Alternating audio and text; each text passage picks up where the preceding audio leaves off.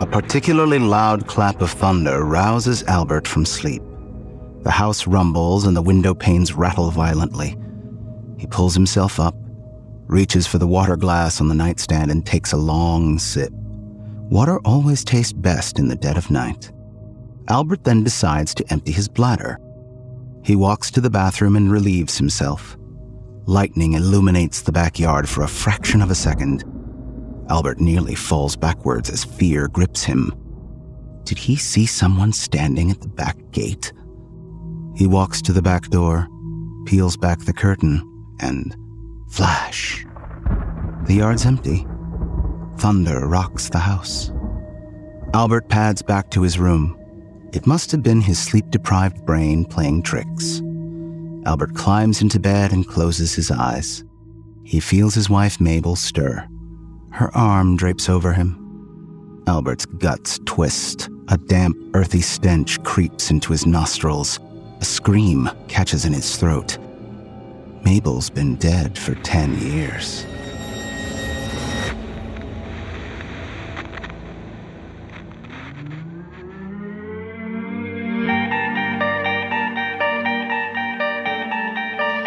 You're sleepless in another dimension.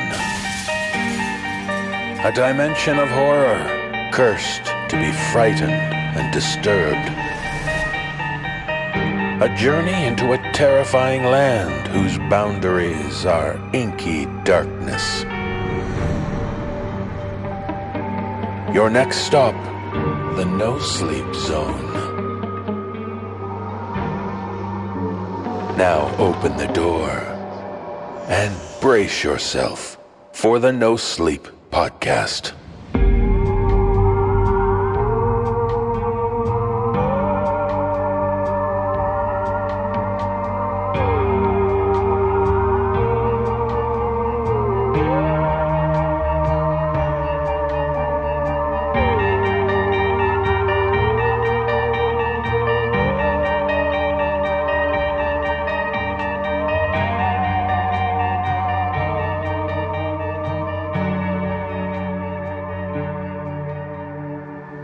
You're now in the middle ground between light and shadow.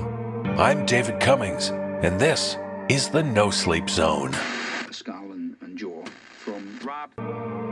Thunder. They say it only happens when it's raining, and when creepy people are outside in your yard in the middle of the night. A rather enlightening tale from author Anneliese Amelia Boyd, from the tale which was this episode's cold open, In the Dead of Night, performed by Mick Wingert. It's a beautiful day in the neighborhood. Well, I'm sure it is somewhere. You in your own home, feeling somewhat safe. The people who live next door or down the street. It's all so idyllic, so white picket fence, am I right? Ah, but there is darkness behind those doors, perhaps even behind your doors. And so, as it was in the sixties and as it is today, let's find the horror in the places least expected. We won't leave it to Beaver. We'll uncover it ourselves. Now, that's the signpost up ahead. Your next stop awaits as the horror begins.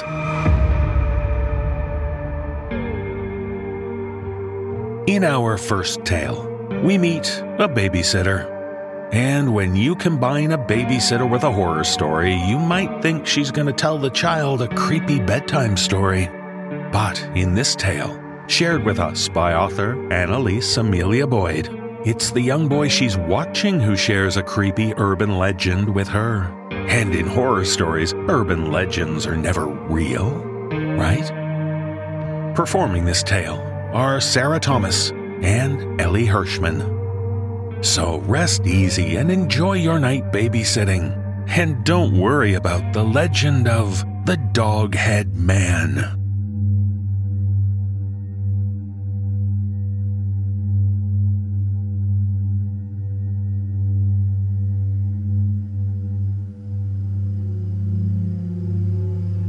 Have you ever heard of the Doghead Man? I look over the top of my phone. Timothy stops his ferocious scribbling of crayons against copy paper and looks up at me with wide, slightly terrified eyes. He's been quiet for much of the evening, which struck me as odd because of all the kids I babysit, Timothy is always the most talkative. The what man? The doghead man. There's audible trepidation in his voice, as if the mere mention of its name may conjure it in the middle of his living room. Dale and Marco told me about him today at school, and I... They scared you? Timothy puffs out his chest a little. No, I'm not scared. I just wanted to know if you know him. I laugh. This isn't the first time those boys have taken advantage of Timothy's gullibility. Months before, they'd fed him a story about how they'd seen the Mothman, despite us living states away from West Virginia. And a year before that, it was U F Os and little gray aliens. This time, though, it seems Dale and Marco have gotten creative and made up their own monster instead of using existing intellectual property. No, I've never heard of any dog man. Dog head. Dog head man. Those boys are just trying to scare you. It's just a spooky story. It's not. Gregory Danner got taken by him. The smile slips from my lips at the mention of the young boy's name. Gregory Danner is not a myth or legend. He's a flesh-and-blood five-year-old who'd gone missing a few days earlier. I feel my pulse quicken and my blood begin to boil. Telling silly campfire stories is one thing. All kids do it. They did when I was in school, and they will for years to come.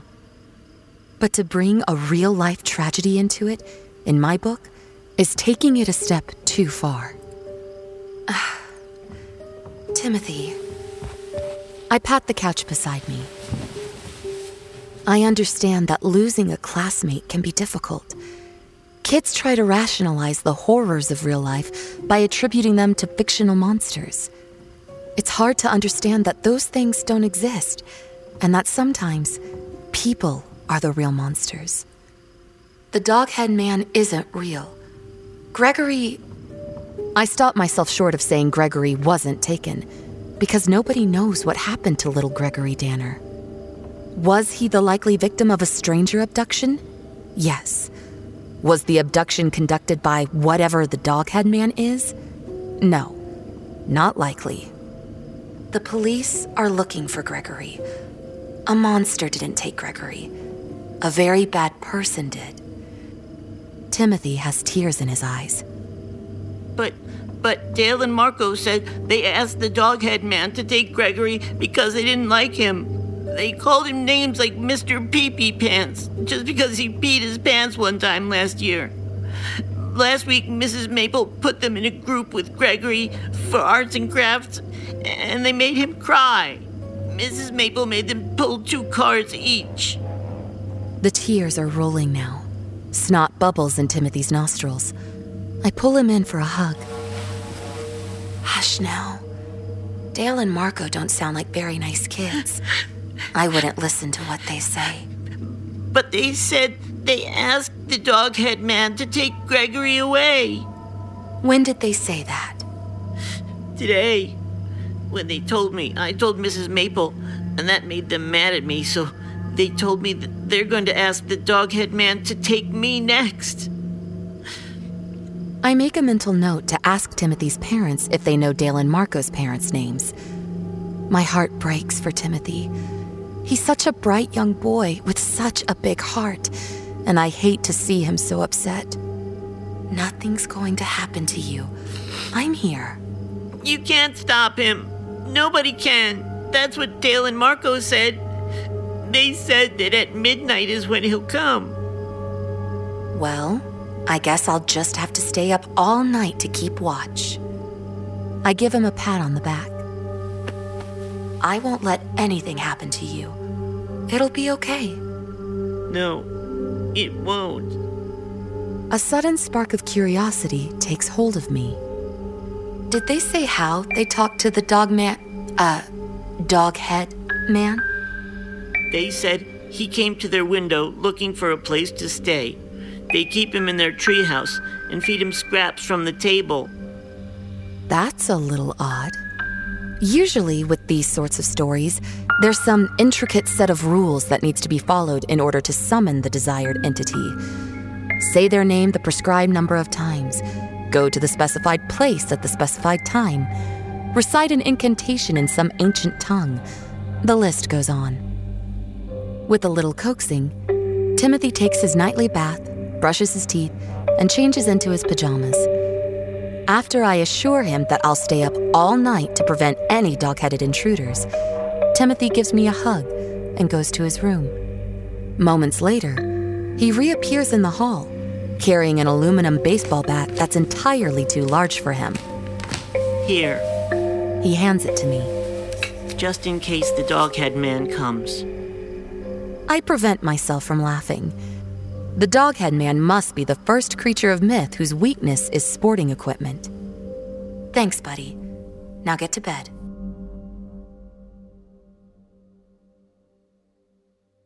From the time I hear Timothy's bedroom door close until about a quarter to midnight, I sit on the couch in the living room watching television. I devote little of my thoughts to the story Timothy had told me. I'd written it off as stupid playground tall tales. Anybody else would have too. That is, until I hear the scratching. At first, I don't think much of it. Timothy's house is old. It creaks, wood floors pop, pipes rattle and moan. But it persists, so much so that I lower the volume to my show to hear it better. It's a rhythmic scree, scree, scree. Had Timothy's family gotten a cat but neglected to tell me? Certainly not.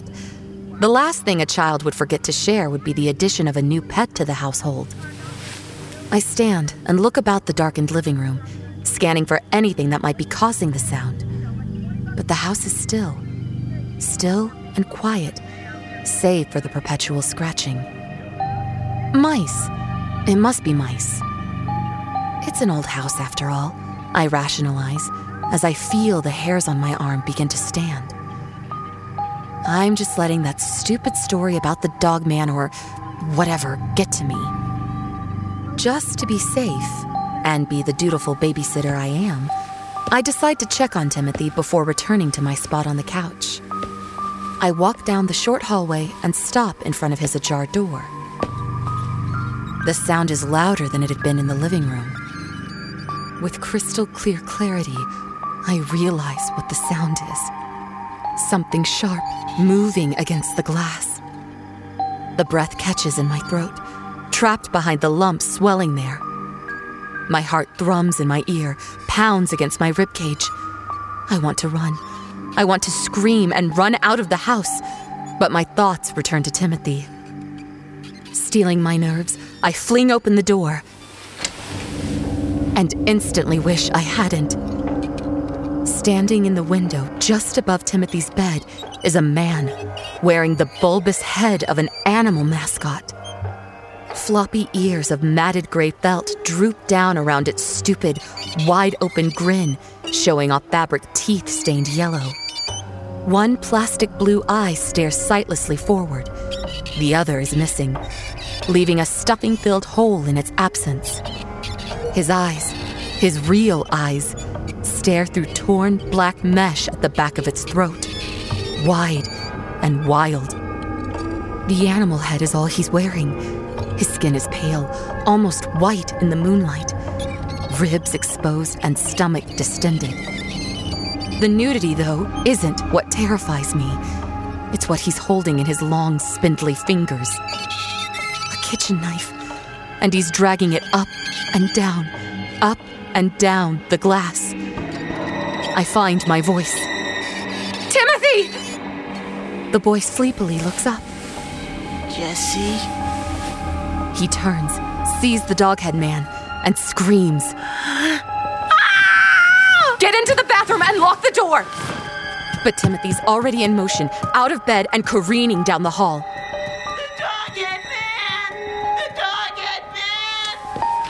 I follow him, but not into the bathroom. I grab the bat that I'd leaned against the back of the couch and start for the door. Adrenaline pumps thick through my veins as I throw the front door open. I round the corner of the house to see the naked man in the mascot hat still by the window. Hey, you! The dog head swivels dumbly towards me, flopping to the side the same way a confused animal would. He growls and begins to bark. You! I swing the bat as though preparing to hit a home run, except I wouldn't be knocking a ball out of a stadium. I'd be knocking this pervert's brain clean out of his skull. The man drops the knife and runs for the tree line, buck naked. I give chase, but only until his scrawny form is swallowed up by the dark of the woods. By the time I circle back to the front of the house, I can hear sirens. When the police arrive, I tell them the story as told to me by Timothy. I give them the names of the boys who told him about the doghead man. They try to get the last names out of Timothy, but he can't remember. The knife's collected as evidence, to be dusted for latent prints, I'm told. Timothy's parents are contacted, and they arrive hours later. Only then do I leave for my own home, but I do not go to sleep. I wait for a call from the police. I wait for closure. I wait for assurance that the man in the mascot head has been found. Hours pass, and my phone finally chimes. The police find the home address of the twin boys, Dale and Marco, but not the boys themselves. A search of the treehouse in their backyard reveals a collection of old and half-eaten cans of food and Tupperware of leftovers, no doubt stolen from the boys' fridge. Most startlingly, they find Gregory Danner's backpack. The fingerprints don't come back to any known offender, but those prints have been found at the scene of several other unsolved child abductions in the area. They don't tell me anything else. It's an ongoing investigation, they say. I don't know who was wearing the mascot head, where he came from, or where he went. I don't know why he took Dale and Marco along with him. I'm told Timothy's parents are looking to sell their home, just in case the doghead man makes his return. Something tells me it'll be a quick closing.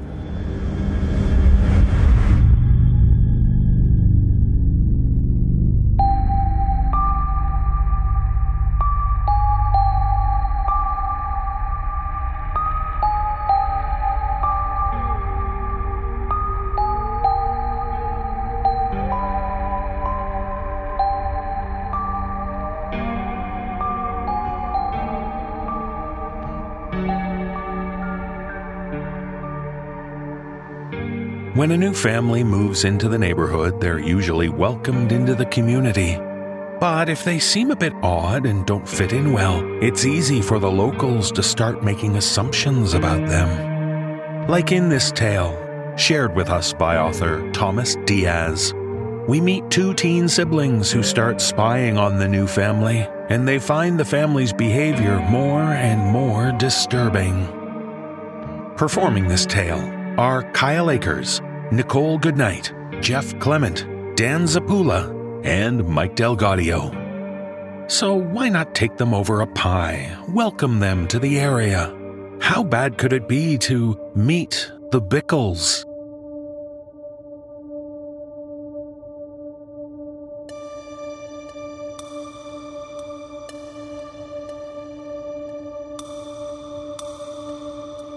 I like small towns. I liked living in the one I grew up in. It was quiet, peaceful, and I knew all my neighbors. I just finished high school, and my graduating class literally had eleven people in it. Last month, we gave our final performance of Clue. I was Colonel Mustard. Like I said, I liked it there. That was until they came, the Bickles. On one Saturday morning five months ago, they drove up to the empty house down the street and started unloading their stuff. They were completely unpacked by lunch. New neighbors were a big deal in our little community, but I might not have paid so much attention to them at the start if their appearances weren't so odd. They dressed to match in outfits straight out of the fifties, all pastel and wholesome. It was like looking at an old sitcom, only in eight K resolution. They all moved weird, too, always walking in this creepy, synchronized kind of way. Their names were Tom and Martha Bickle. Accompanying them were their teenage twins, who were strangely also named Tom and Martha Bickle. At first, they seemed friendly enough, smiling at everyone with wide Joker grins. They waved a lot in greeting, their fingers cupped, hands twisting back and forth like they were rotating around a screw on the wrist. In the mornings, they would pack up their minivan with multiple stacks of dishes covered in tinfoil, returning sometime late in the evening. This went on for months. They kept to the same schedule, seven days a week, without any breaks. The lights in the house stayed on all night as if all they did was cook. A part of me wondered if they ever slept. Sometimes other people in the same sort of clothes would show up, load their vehicles with dishes, and leave, never to be seen again. Shane? Hmm? Do you think they own a catering company? I was only a year older than my sister Zoe, and we were close. She was my main co-conspirator in scrounging up gossip about the people around us. We just found out yesterday that our neighbor Paul was secretly dating Miss Lopez, our high school principal. It's possible. Maybe they own some kind of classic fifties-themed food service? Like burgers and malts? She nodded. I'd buy it. Then, two weeks ago, the Bickles' routine changed. Instead of leaving for twelve hours a day, they began going from house to house, knocking on all the neighbors' doors, introducing themselves and handing out baked dishes. They did this again and again, sometime even visiting the same house twice a day. By midway through the week, I knew that, based on everywhere they'd visited so far, they'd be dropping by our place within a few days. The day before everything went wrong, all four of them were out doing the walk they do along the sidewalk. The mom, Mama Martha, as I call her, held a picnic basket in her hand. They made their way to the Hudson's house, which was directly across the street from us. Do you think they're robots? We were watching them from our living room window, ducked down, barely peeking at them from underneath the blinds. As a precaution, I turned off all the lights in the house. Both of us were bathed in shadows. Hmm, too high tech. I say bug people. Ooh, that's a good one. The mother's the queen and the others are the drones? It's all I can think of. You got something better? Aliens. Nice. Duck, they're leaving the Hudson's. We both did, stooping down low beneath the window. We waited there with bated breath, wondering if they had passed yet. As we looked at each other, a smile broke out across my face, and she flashed me a matching grin. We both started giggling. Do you think they saw us? No idea. Let's check and see if they're gone. Resting our hands on the windowsill, we slowly raised our heads until we could just barely peer out of the bottom of the window. I let my gaze roam until I saw them. With the picnic basket gone, they seemed to be headed towards the Hudson's next-door neighbor, Miss Silva. She was a sweet, older lady who had a pet chihuahua. It was an adorable little dog who hardly ever barked. They walked down the sidewalk in single file, their movements perfectly in sync. Watching them was so fascinating. It made me feel like I was watching a lion give its prey that predatory look right before it pounced. I felt myself craning up closer to the glass. And in that moment, they all froze. It was as if someone had hit pause on them. Four seconds passed. Then, in unison, all their heads snapped in our direction. Instinct told me to jerk myself down, but Zoe's hand caught my arm. Stay still. They can't see us. They went on, staring our way, even though they should have been seeing nothing but an empty, unlit house. Each had this odd, blank expression on their face. From this distance, I couldn't tell if they were blinking or not. It sure appeared as if they weren't. Papa Tom cocked his head. The seconds ticked by. None of us moved. It was like a standoff. Everything stiff and still, until our next-door neighbor Paul broke it by driving up in his Jeep and parking in his driveway. He called to Tom as he stepped out of the vehicle. Tom, how are you doing, man? You guys serving up anything delicious today? Papa Tom didn't turn. He smiled, though, and I could see the white flash of his teeth all the way across the street. Yes, apple pie. Would you like some? Oh, man, that sounds fantastic. Is it fresh? Papa Tom's head swiveled in the direction of Miss Silva's place. He started to walk on in that creepy, Bickle way, each movement weirdly precise and distinct. In the same instant, Mama Martha and Little Martha separated from Paul, heading toward their house. That just left their son, Little Tom. though he wasn't exactly little. I'd say he was about my age. Just like his father, he was expressionless, his face blank and passive. What are you doing there, sport? Waiting for my friends. They live there. He lifted a finger and pointed to our house. More precisely, to our living room window. My mouth went dry. Chills ran down my arms. The lights were out, I reminded myself. He couldn't see us in the dark. Paul knitted his brow. I don't think they're home there, buddy. Maybe you can come back later? He patted little Tom on the back. Little Tom didn't reply or even look at him. But after a moment, he shifted to his left and went home. Zoe and I stayed perfectly still for a few minutes longer, watching the empty street. Robots. Definitely robots. Or something worse, I thought. The following morning, a part of me wanted to thank Paul for what he had done. I mean, I know he didn't exactly do anything, but for some reason, I felt like I owed him. I'd already planned on heading over that morning anyway, because Paul let me help wash his Jeep every Saturday. That, and I wanted to return this book my dad had borrowed. We'd had it for a couple months now. After grabbing Paul's copy of The Road, I made my way over to the kitchen and found Zoe sitting at the table with a bowl of cereal in front of her. She was glued to her phone, typing. Who are you texting? Faith. I'm asking her if she ate any of that food the Bickles brought over yesterday. Faith was the Hudson's daughter. She and Zoe were in the same grade. Let me know what she says. I opened the front door. My eyes dropped to the porch just before I stepped out. Sitting there was a cheesecake. On top of it was a note that read, I see you, Tom Bickle. Something caught in my throat and a long shiver ran down my spine. When I was able to breathe again, I called to Zoe. What is it? She came hurrying over to me, and then she followed my eyeline. Holy shit! Um, yep. I'm going to Paul's. I needed to step away for a minute, take a few deep breaths, let the cool breeze clear my head. As I walked next door, I gave the Bickles' home a sidelong glance and noticed that their minivan was missing. I'd guessed they had gone back to doing their deliveries to whomever. Seeing them gone set me at ease.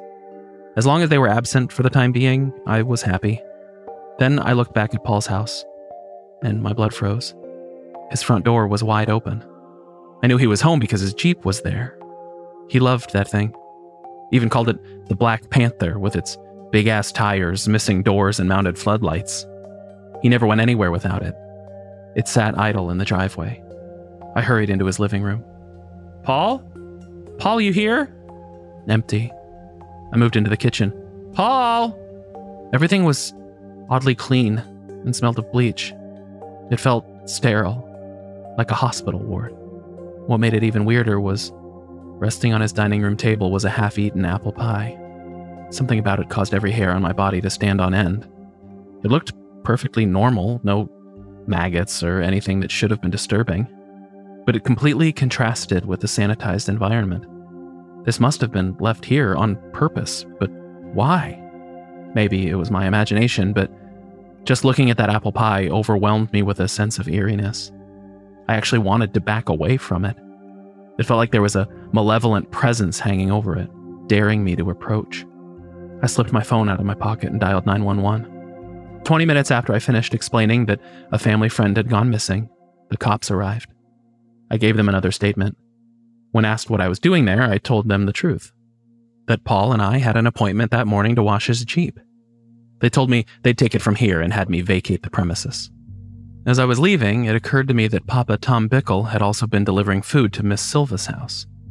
On a hunch, I decided to pay her a visit too. As soon as I got there, unease started to fester in the pit of my gut. What was next? I knocked on the door.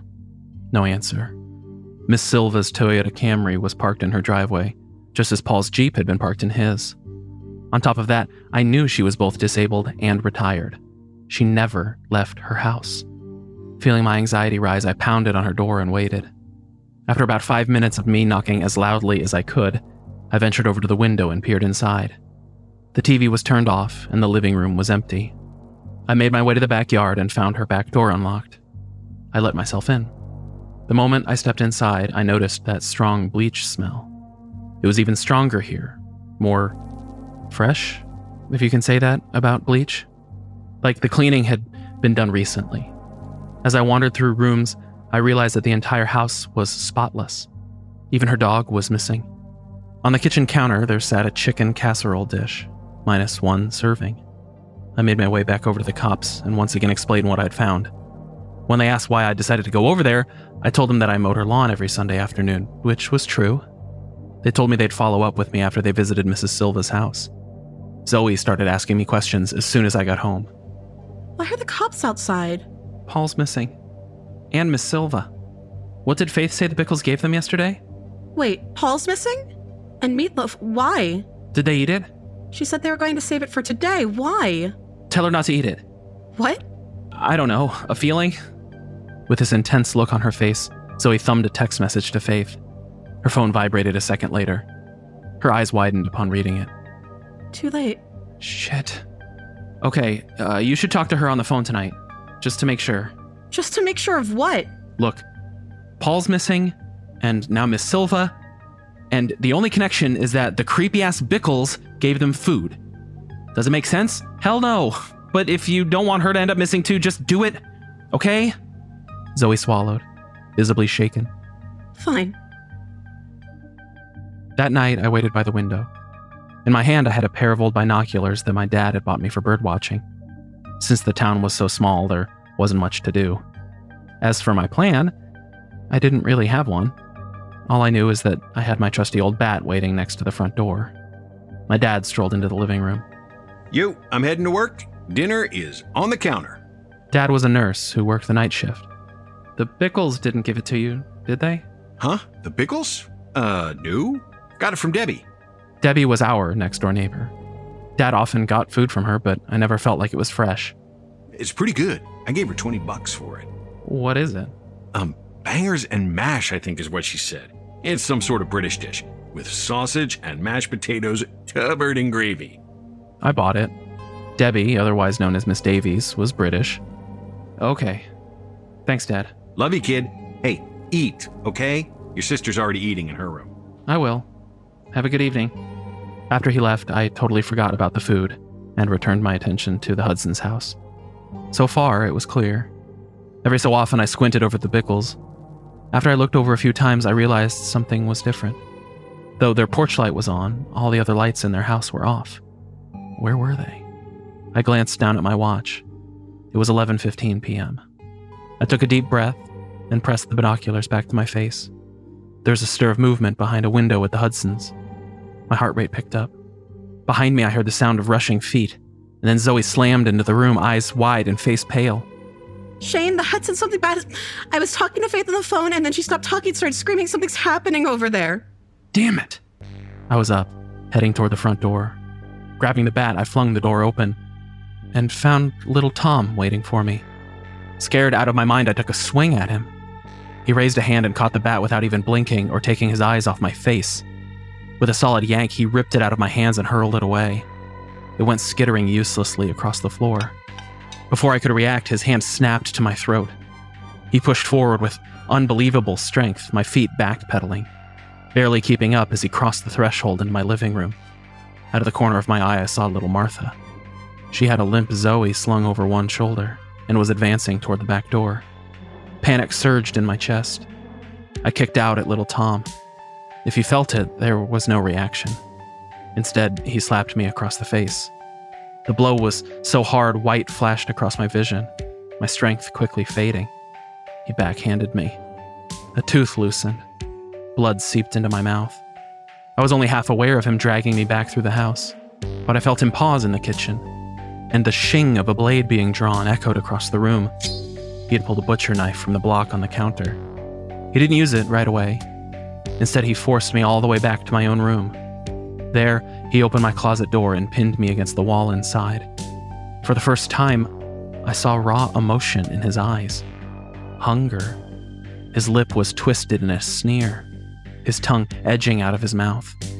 Gazing into my eyes, he pressed the tip of the knife into my forehead. He twirled the pommel with his fingers, the point rotating, gently drilling into my skin. He barely applied any pressure, doing just enough to keep the point there as it turned.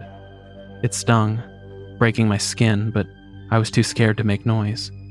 Or maybe I did and just couldn't hear myself. Tears swam down my cheeks. I could have been whimpering. It was hard to breathe around the panic and the pain. And as I fought for air, my mouth lolled open. His gaze slipped down to my bloodied teeth. He breathed out, an odd sound reminding me of a growling stomach. With the knife still on my forehead, he ran his tongue along his bottom lip.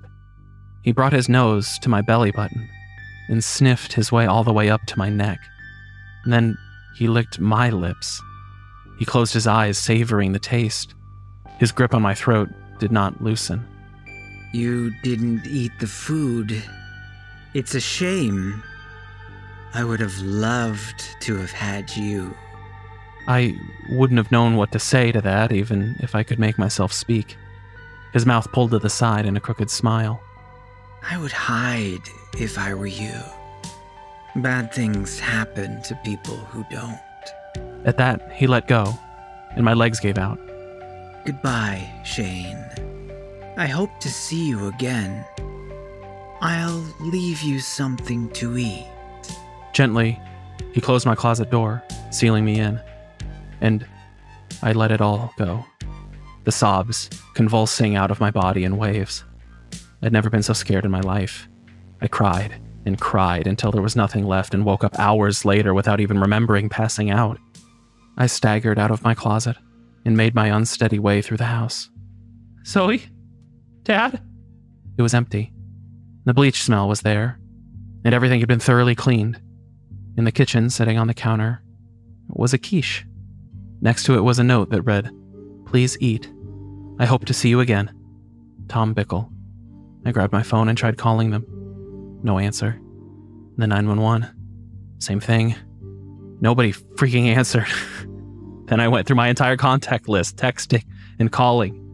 Same results. Peeking out the window, I saw there was no movement. The Bickles' minivan was gone.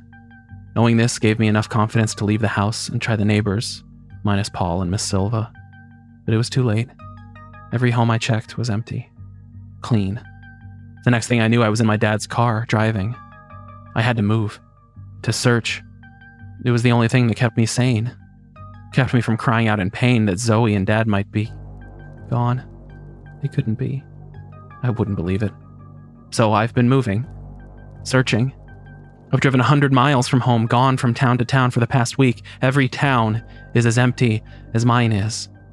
People are nowhere to be found. Clean houses, just plates of food left behind. There's literally nobody left. Nothing. Just me. And all the supermarkets have been cleared out. I'm so hungry. Tomorrow, I'll try to make it to two hundred miles. Maybe if I get far enough, the food won't be contaminated. Maybe if I just have a bite here and there, it won't be enough to be dangerous. Just a taste. I'm sure it'll be okay.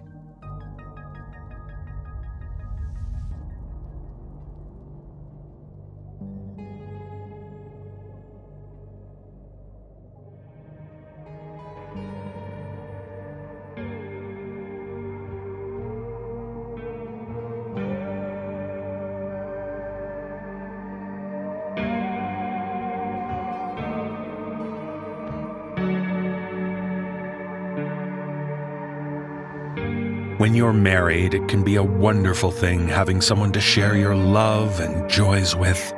And conversely, it can be horrible to discover an unfaithful partner. That's what we learn in this tale, shared with us by author Joseph Davis. When a man discovers his wife is cheating on him, he knows he must confront her to find out every awful detail. Performing this tale are Graham Rowat and Kristen DiMercurio. So try not to jump to conclusions. Talk to your partner and learn the truth before you assume you're dealing with the affair.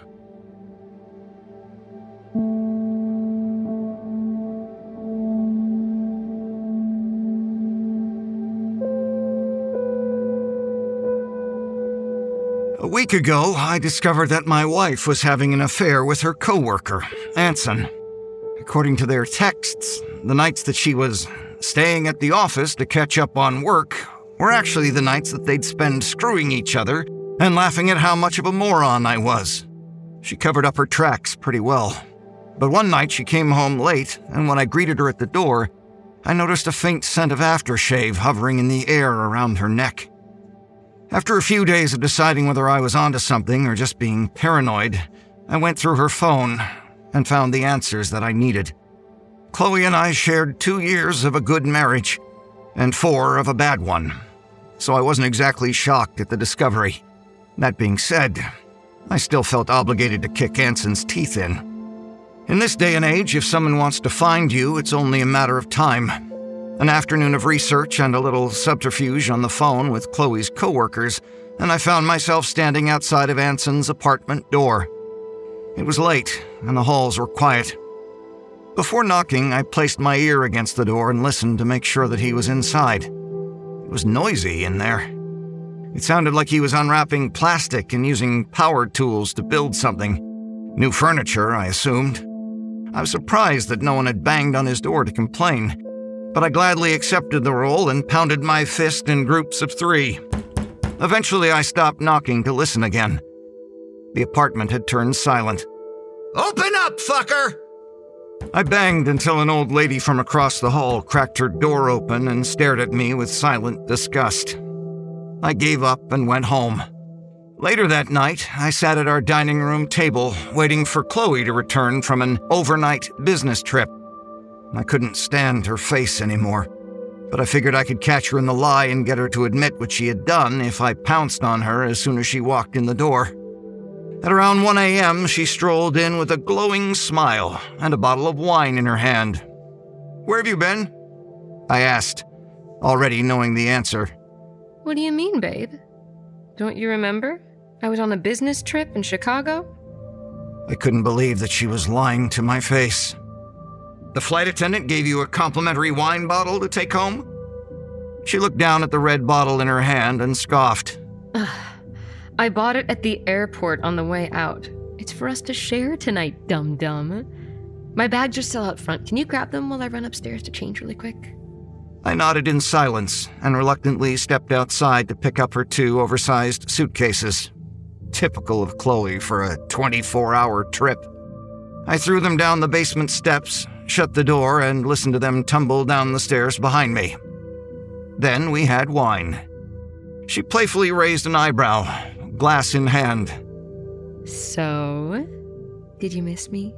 "You were only gone for a day, Chloe." I let the words hang in the air as I sipped the Pinot Noir. The acrid flavor stung more than the awkward silence. How much did you pay for this crap, anyway? Tastes like rat poison. Her eyes narrowed, but her smile lingered. "I didn't exactly splurge, if that's what you're asking. When were you going to ask me about Anson?" My heart jumped. I didn't expect her to bring him up before I did. "Well, are you fucking him?" "Nah, he's a friend." "And I'm supposed to believe that you were actually just on an overnight business trip?" A facetious frown creeped over her face. "If you don't believe me, just ask him yourself. He's in the basement." I jumped out of my chair, angry, not understanding what she'd meant in that moment. Chloe pulled a white tablet out of her pocket and swallowed it down with one final gulp of her wine. She watched me storm over to our basement door. Anson was waiting for me. In spirit, anyway. One of the suitcases sat ripped open at the bottom of the stairs, his head peeking out the side. The staircase was splattered with flecks of blood that had leaked out of his plastic-wrapped appendages. "He wasn't my first, you know." She smiled and put her phone to her ear.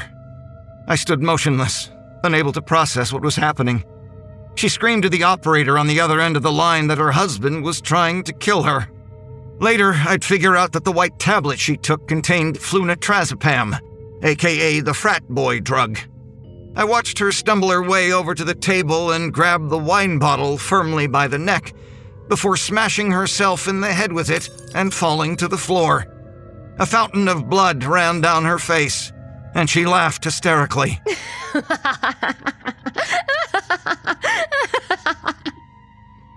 "You should have stayed out of my business." Those were the last words she ever said to me. Soon after, the red and blue lights showed up, and our front door was kicked in. The police were not kind to me. Anson's chopped-up body and the old lady who saw me banging on his apartment door were enough to put me away for a long time. Chloe's injuries and her toxicology report were just icing on the cake. The jury never gave me a chance, and the judge was not shy about my sentencing. Every appeal I've requested thus far has been denied. Most nights, I stare at the chipped ceiling of my cell, wondering what Chloe is up to. I imagine her finally slipping up, the police busting down her door while she's cutting her next victim into travel-sized chunks. If that happened, the court would have to revisit my case and set me free. No doubt about it. Will she ever make a mistake? What if she stops killing for a few months? Or even a few years? What if she never kills again? All I can do now is wait.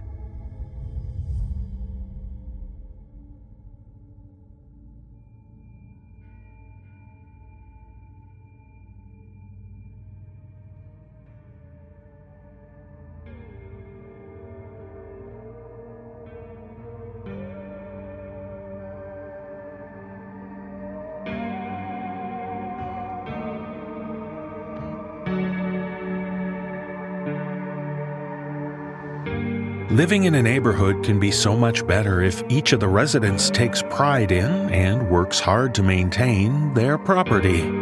That's why some people choose to live in a neighborhood with an H O A, a homeowners association. And in this tale, shared with us by author Jae Christopher, we meet an H O A president who shares with us the ups and downs of dealing with people who aren't keen to always follow the rules. So join me as I share this tale with you. I'm sure you'll start to empathize with people like this man in his difficult role as he deals with the burden of leadership.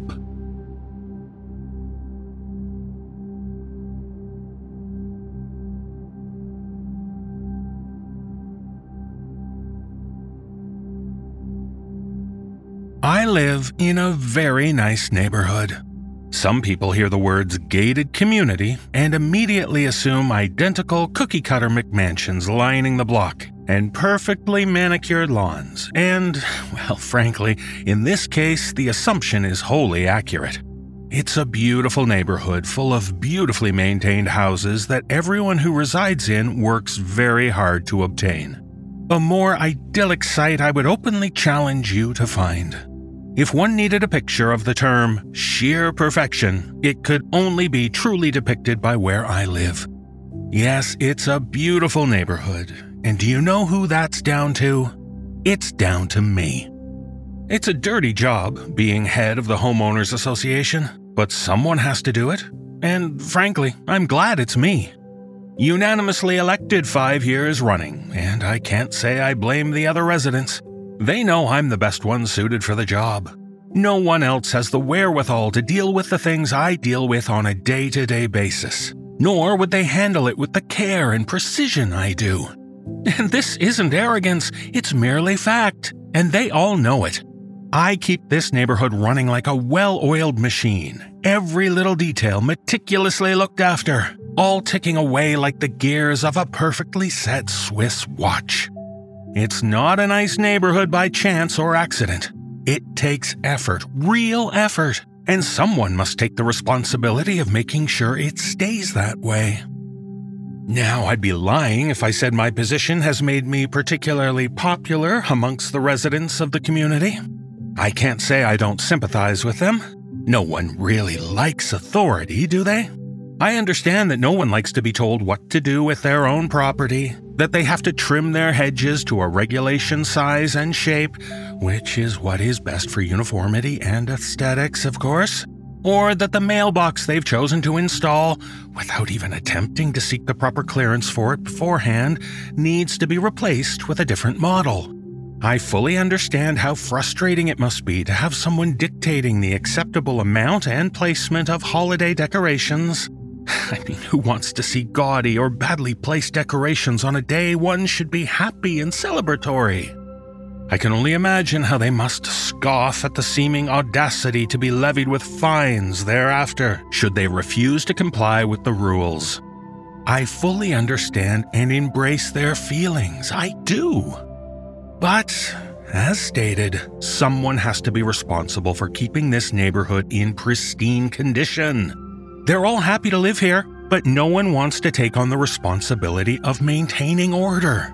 Really, they should be thanking me for all that I do. The amount of effort and time I put in on a day-to-day basis just to make this a decent community in which to live. Besides, I'm not a monster. When the rules are followed to the letter, as they should be, I do my best to show my appreciation and reward them. It's not all finger-wagging and admonishments. There are good things as well. We have had many a monthly community event, fully organized by yours truly, no assistance desired or required, that they have gotten to enjoy. Why, just in the last six months, I've organized the Christmas White Elephant Exchange, the New Year's Block Party, the Valentine's Day Love Bazaar, the Saint Patrick's Day Potluck, the Easter Egg Hunt, the Mother's Day Poetry Reading. All sorted and organized and overseen by me. And I was happy to do it. I try to be just as much the generous good guy as the perceived bad guy. But no one ever seems to truly appreciate my efforts. There are still those that seem to think it's okay, no matter what I do, to flout the rules. My mother always used to say, if you give someone an inch, they'll take a mile. And I'm loath to admit that she was absolutely correct. Take this very moment, for example, as I'm attempting to organize the annual fourth of July barbecue. Oh, goodness, it's such a lovely event. We set up a nice big table in the cul-de-sac. All the men get to show off their grilling skills, and the ladies their aptitude at side dishes. There are appropriately tasteful yet patriotic decorations set up, and I create fun, historically educational games for the children. I even lead a pre-dinner saying of the Pledge of Allegiance for everyone. Oh, it's a wonderful time for one and all. I make sure of it. We all get to come together as a community to celebrate our freedoms and privilege. The privilege to live in such a wonderful community, in such a wonderful country. I look forward to it every year. I truly think it may be my favorite of the yearly events. This year, however, I'm having a hell of a time focusing on my organizing duties, all because Mister Racine, over in number four nineteen, has yet again ignored the flyers that I'd spent an entire afternoon carefully typing, printing, and distributing to the residents about acceptable decorations. The flyers clearly stated that everyone is allowed a single American flag to be displayed on their lawns, no larger than three feet by five feet, on a twenty-foot pole. That is the standard for a residential display flag. Everyone knows that, and even if you don't, the most casual visit to Google will confirm that information. Mister Racine should know that. He, of all people especially, should know that, having served. Just because he's a veteran, which he's yelled at various neighbors many times at volume when they've tried to warn him of the potential consequences of his actions in the past, he seems to think he's allowed some level of extra special privilege. Now, don't get me wrong, I wholeheartedly and absolutely support our troops, especially at this time of year. But you would think that if anyone would understand the necessity of rules and order and structure, it would be him. It's not like I made it difficult for him. The flyers even contained the information for a company that would come and install the pole for him, and the exact spot that is the appropriate chosen location. Absolutely no impediment to just doing what is requested should have been present in any of this. But what has he done? Certainly not what was asked of him. Oh no, not by a long shot. I can see it from my kitchen window as we speak. Clearly a five foot by eight foot flag on a twenty-five foot pole. I can clearly see it waving higher than the flags on either side of his home, and it is glaringly, obviously too large. And if that weren't bad enough, it's in completely the wrong spot. I clearly specified exactly three feet in front of the house and two feet away from the walkway. Everyone got the same flyer, the same specifications. Everyone else followed them to the letter. Oh, but oh no, no, no, not Colonel Racine. I know, I just know he did it on purpose, just to vex me. Oh, the nerve, the sheer nerve. It's not as though there's no reason for the rule. His flag and flagpole are completely out of place. Too tall, too big, misaligned. Oh, they completely destroy the sight line down the entire left side of the block. It's an eyesore, a complete and total eyesore. It is infuriating. Honestly, I don't know what his problem is. This is the third time he's blatantly disregarded the regulations. Ugh, what a bother. What an absolute annoyance. Am I not busy enough? Is, is that what he thinks? Must there be one more thing, one more thing to do on my never-decreasing lists of things to do? Now I'm forced to levy a fine. Again, and a heftier one than last time. I mean, what else can I do? This is his third infraction. Third! Honestly, I really think he should have learned by now. Rules are rules. H O A guidelines are H O A guidelines. And I'll have to hire someone to come and replace the flag and the pole as well. How frustratingly annoying. More time out of my day, more expense out of my pocket, on top of everything else. I really don't know what I've done to deserve having to constantly put up with this. Honestly, he's just such a stubborn man.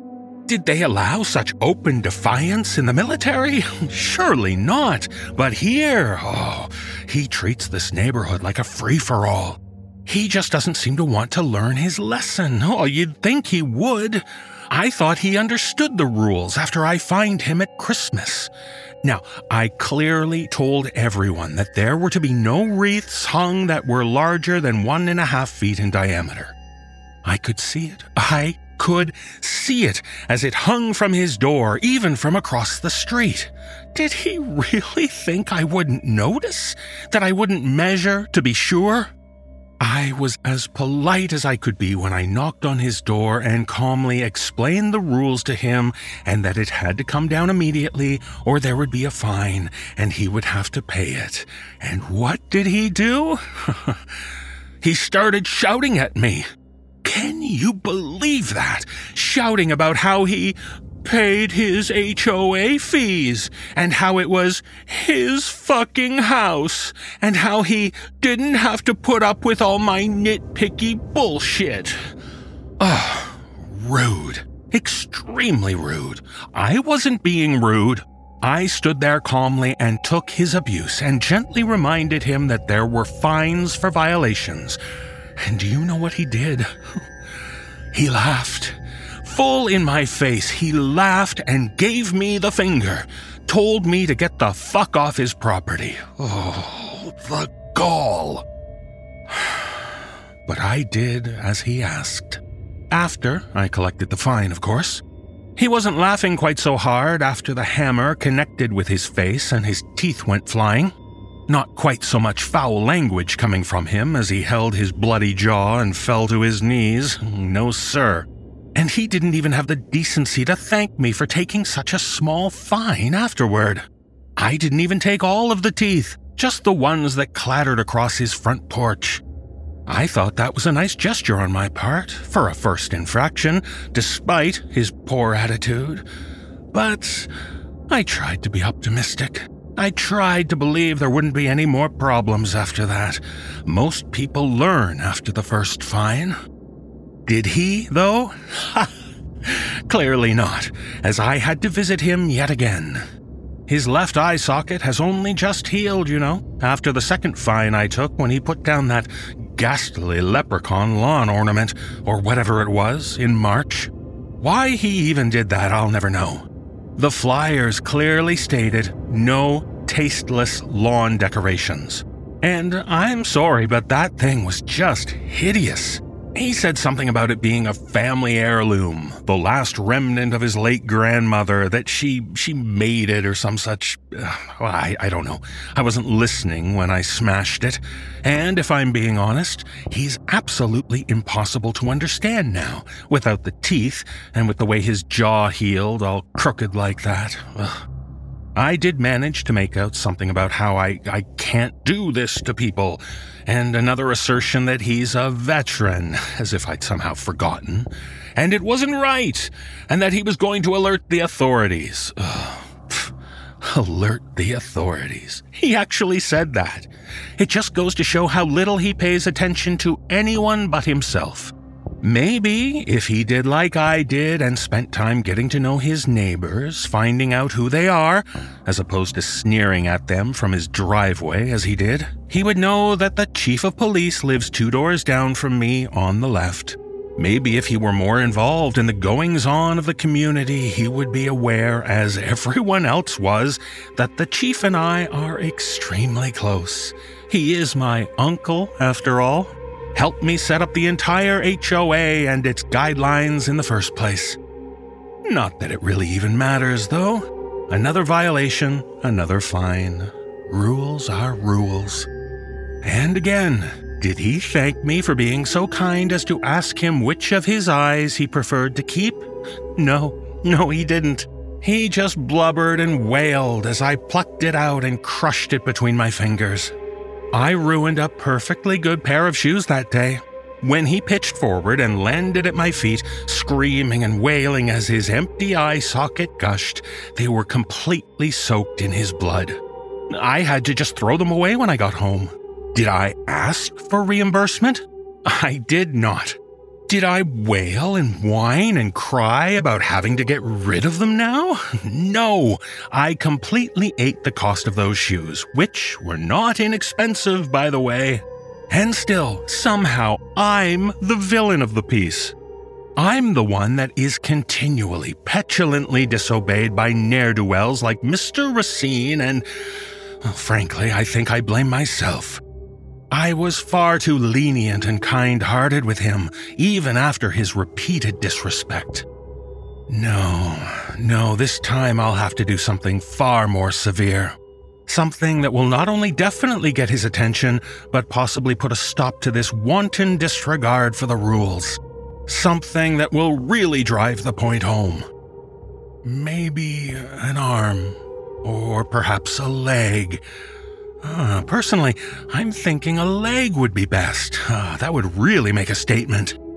Oh, yes. Yes, a leg would be perfect. I can recycle the meat for the barbecue.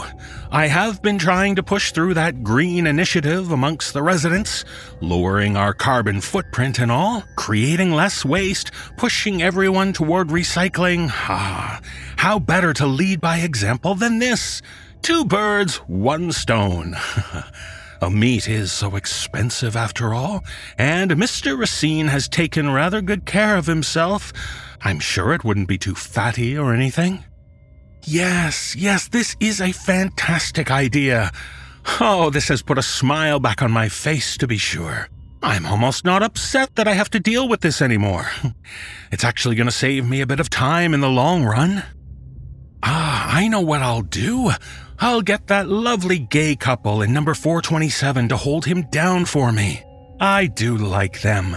A nice strapping pair of lads. I'm sure the two of them can keep him steady while I collect the fine. Why, I bet they'll even be glad to help. They understand the rules. They at least learned their lesson after the first fine, when I took the one's ears.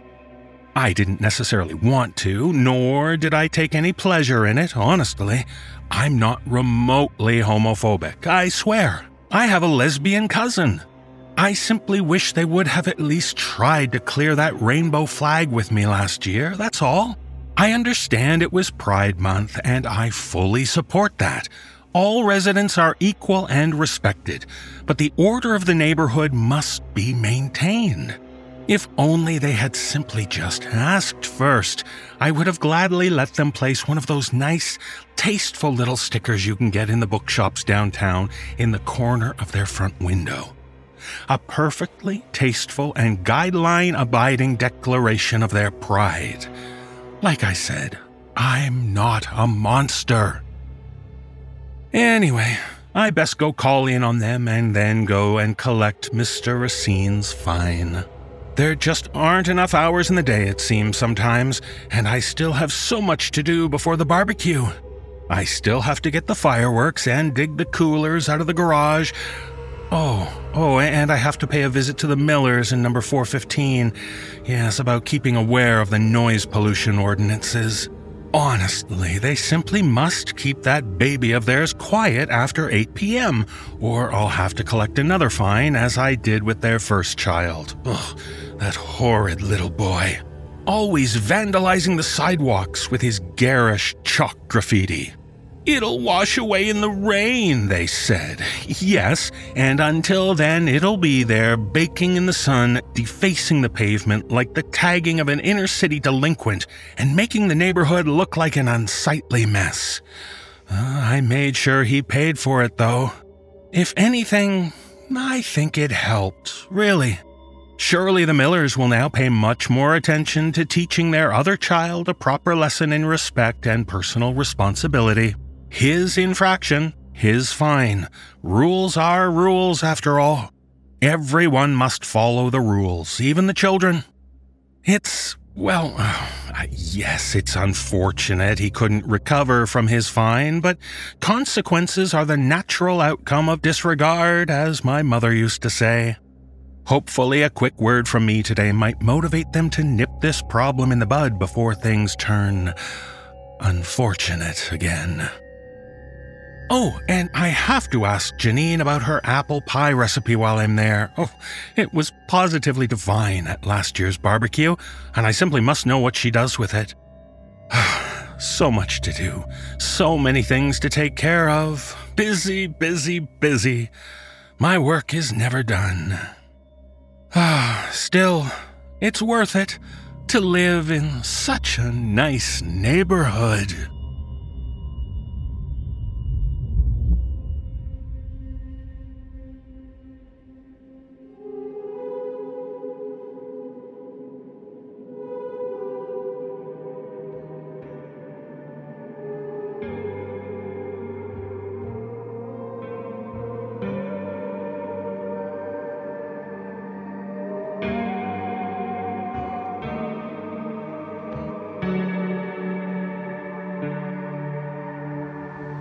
No matter where you live, you might find yourself needing to deal with various pests who make their way into your home. All manner of vermin and insects can be annoying to deal with.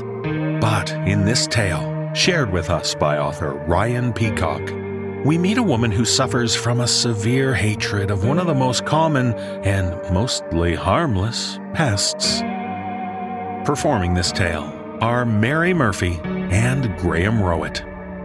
So let's discover why this woman insists on adamantly proclaiming, "There is nothing in this world more disgusting than the common housefly."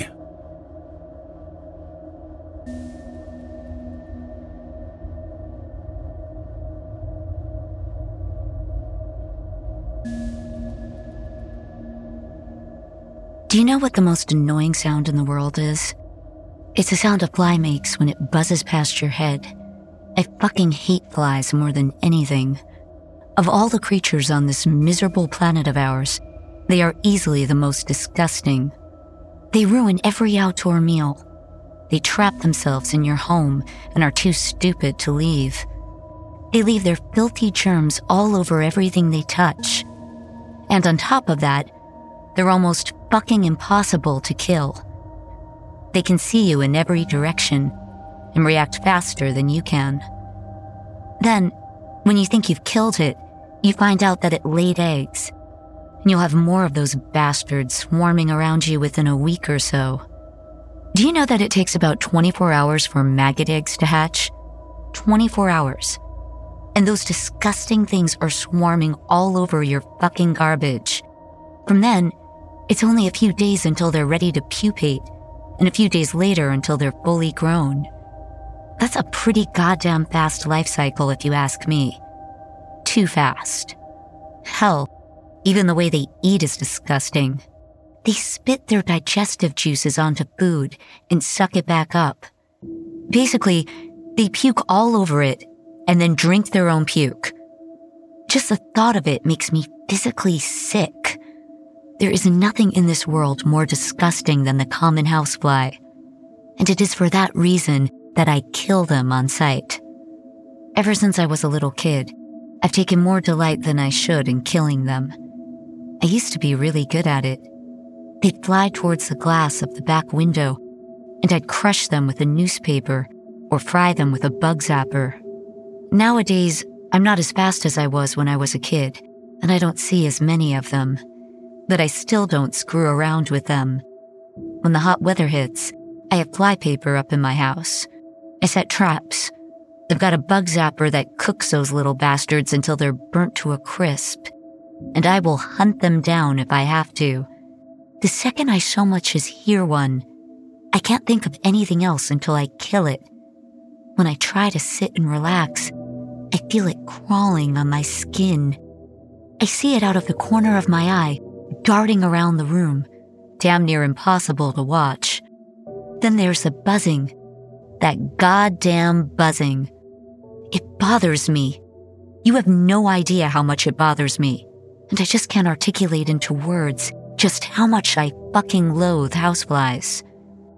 And now, well, now I've got a whole new reason to hate them.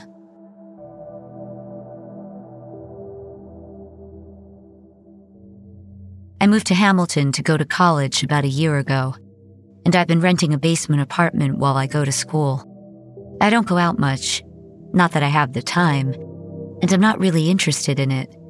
I just focus on my work, both for school and for my actual job. When I'm not dealing with those, I try to help out my landlord, Mister Arnold. He's an older guy, pushing seventy and starting to go blind. He was nice enough to rent to me dirt cheap, so I guess it's my way of paying him back. He doesn't really bother me much, even though I told him it's no trouble. He's stubborn that way. I guess I get it. My grandma was the same way. Usually when I'm studying, he's quietly watching T V upstairs, and I can barely hear him. I don't mind it. It's good white noise, and I find that it helps me concentrate. That said, when I heard that familiar buzz of a fucking fly somewhere in my apartment the other day, it completely ruined my concentration. I know I shouldn't get so mad about it, but I can't help myself. I'm busy. I shouldn't have to put up with some brainless insect disturbing my peace and quiet so it can zoom past my face a dozen times because it likes the glow from my screen. The moment I heard that buzzing, I paused. It was like nails on a goddamn chalkboard. I looked up from my laptop, scanning around for it. I didn't see any sign of it, but I heard it, coming closer and then fading away. Judging by how loud it was, I got the feeling that this was a big sucker too. Great. As I heard that buzzing getting closer again, I decided that I wasn't going to tolerate this. I got up and went looking for my bug zapper. This fly had just chosen death, and I would be its instrument. I scanned the ceiling, looking for that telltale black dot darting past my field of vision, and I saw nothing. But I heard it. God damn it, I fucking heard it. I tried to follow the sound, but it was hard. From the corner of my eye, I thought I saw movement a few times. But it was probably just my imagination. Maybe. Ugh. Goddamn flies. That buzzing cost me the next half hour or so, as I tried to follow it around my apartment, looking for its source. I think I saw the bastard in question when he went past one of the lamps by my T V, but I couldn't be completely sure. Eventually, I had to give up. I had a paper that wasn't going to finish itself, and letting myself get worked up over a stupid insect wasn't worth the time. I'd set fly paper up earlier to catch a previous invader, and that was still hanging. I figured that it would do the work for me. It didn't stop the buzzing, but I made myself ignore it. I grabbed my headphones, put on some white noise, and focused on more important matters, and that did the trick for the time being. By the time I'd reached an acceptable milestone on my paper, my eyes were feeling pretty heavy. Part of me wanted to press on so I could just finish it and have some time to relax the next day, but common sense told me to go to bed. I unplugged my headphones and put them back in place, plugged my laptop back in and put that back on my coffee table, and put my lap desk back in its spot between the sofa and the coffee table. Then I decided it was time to get ready for bed. I must have been more tired than I'd thought, because I passed out without even reading some of my book. Maybe I was working myself too hard, but with finals coming up, I couldn't afford not to. I didn't sleep so well that night. Maybe it was just the stress, but I remember having some weird dreams. I remember that in my dream, I was lying in my bed and staring at my bedroom door. I know there was light beyond it, but it wasn't the light I was focused on. It was the shadow in front of it. It was a man, standing quietly in my doorway. No, not quietly. He was trying to say something. He was trying to speak, but I don't remember what he was saying. Maybe it was just completely unintelligible. I don't recall. I remember that I got up to say something to him, and that as I got closer, I recognized the man in my bedroom door. It was Mister Arnold.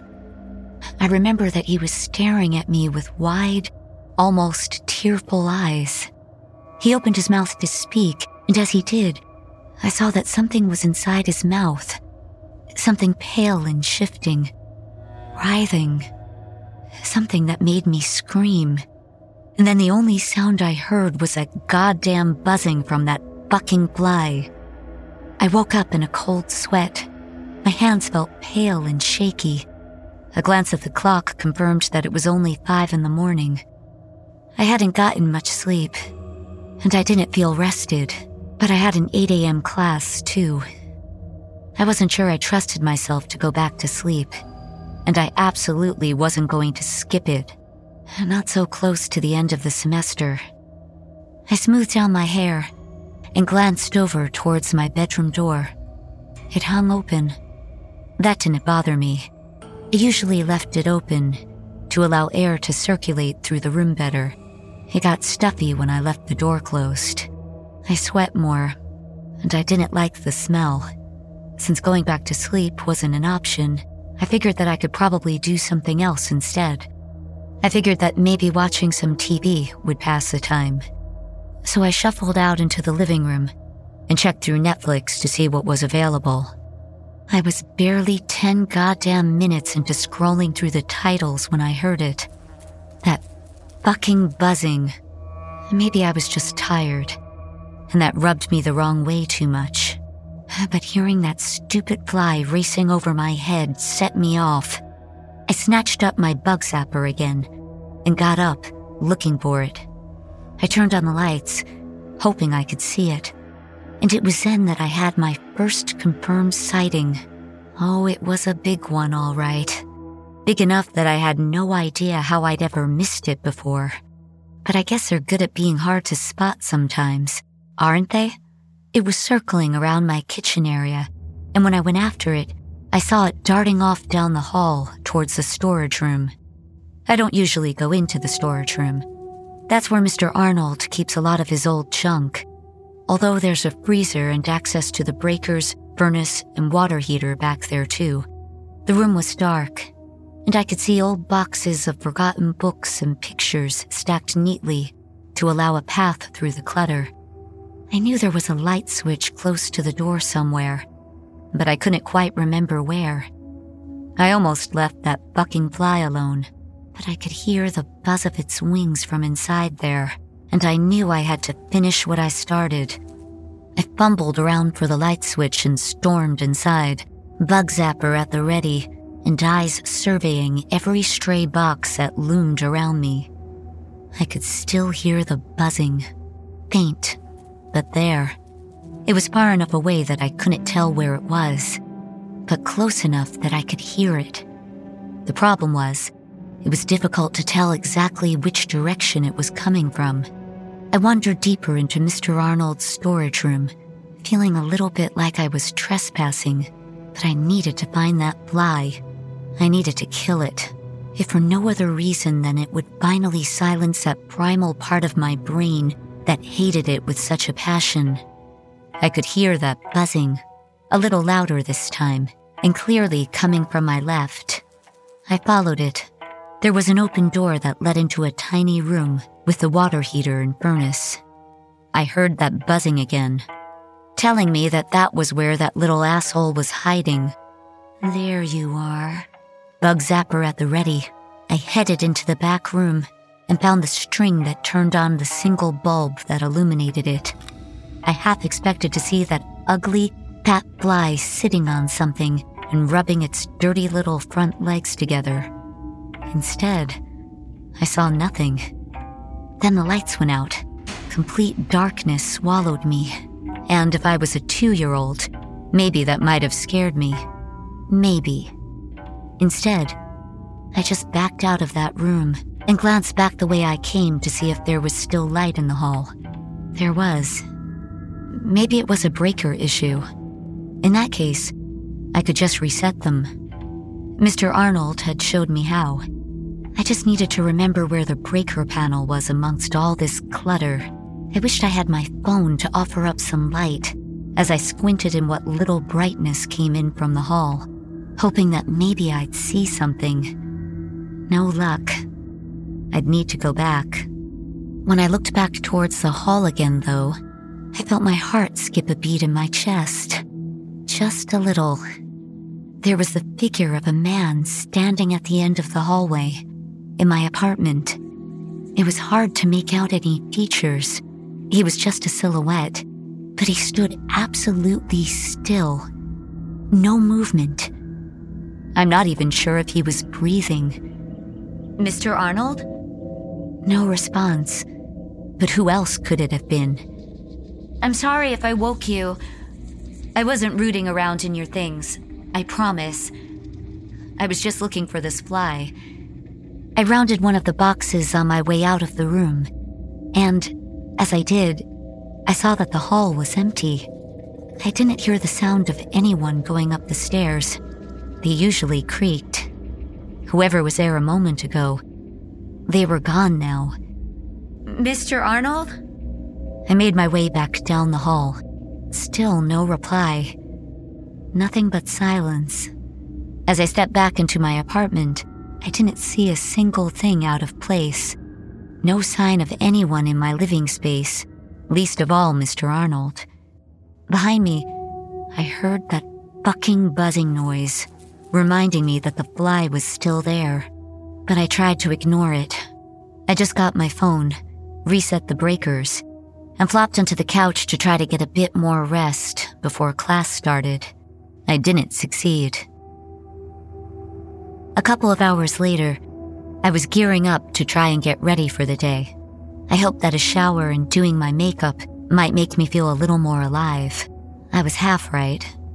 I noticed the acne while I was putting on my foundation. Patchy bumps on my forehead and cheeks. When had those shown up? It was probably just stress. I couldn't help but feeling them itching a little, and I tried to ignore them as I covered them up. I used to get bad cystic acne when I was younger, so this was probably just the same old shit. Great. Just what I needed. I didn't have time to dwell on it, since I was already a little late for class.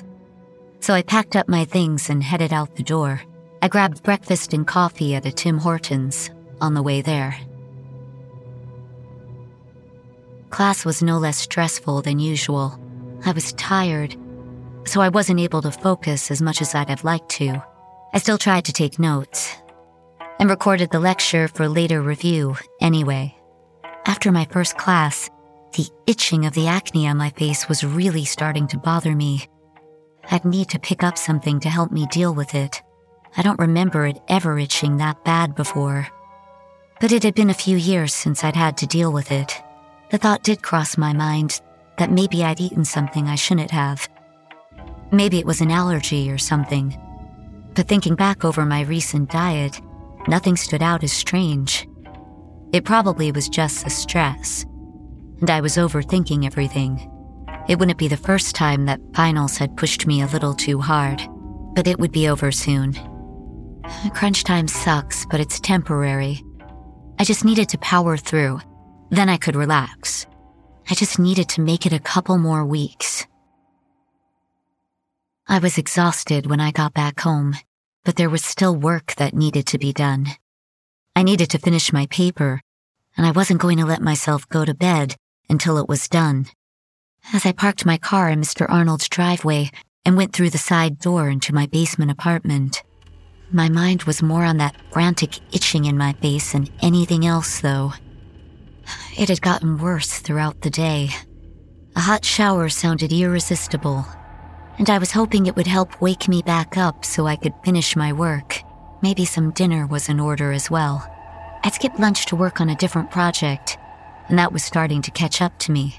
I wouldn't have minded something with a little bit of spice to it. Maybe something from that Thai place up the road. Yeah, yeah, that sounded good. Green curry, a shower, and then work. I set my laptop down on the coffee table and plugged it in to charge. In the back of my mind, I listened for the telltale buzzing of that stupid fucking fly, but everything was quiet. Maybe it had finally gotten stuck on some of the fly paper I'd put up. If so, then good riddance. Maybe I could finally finish my work in peace.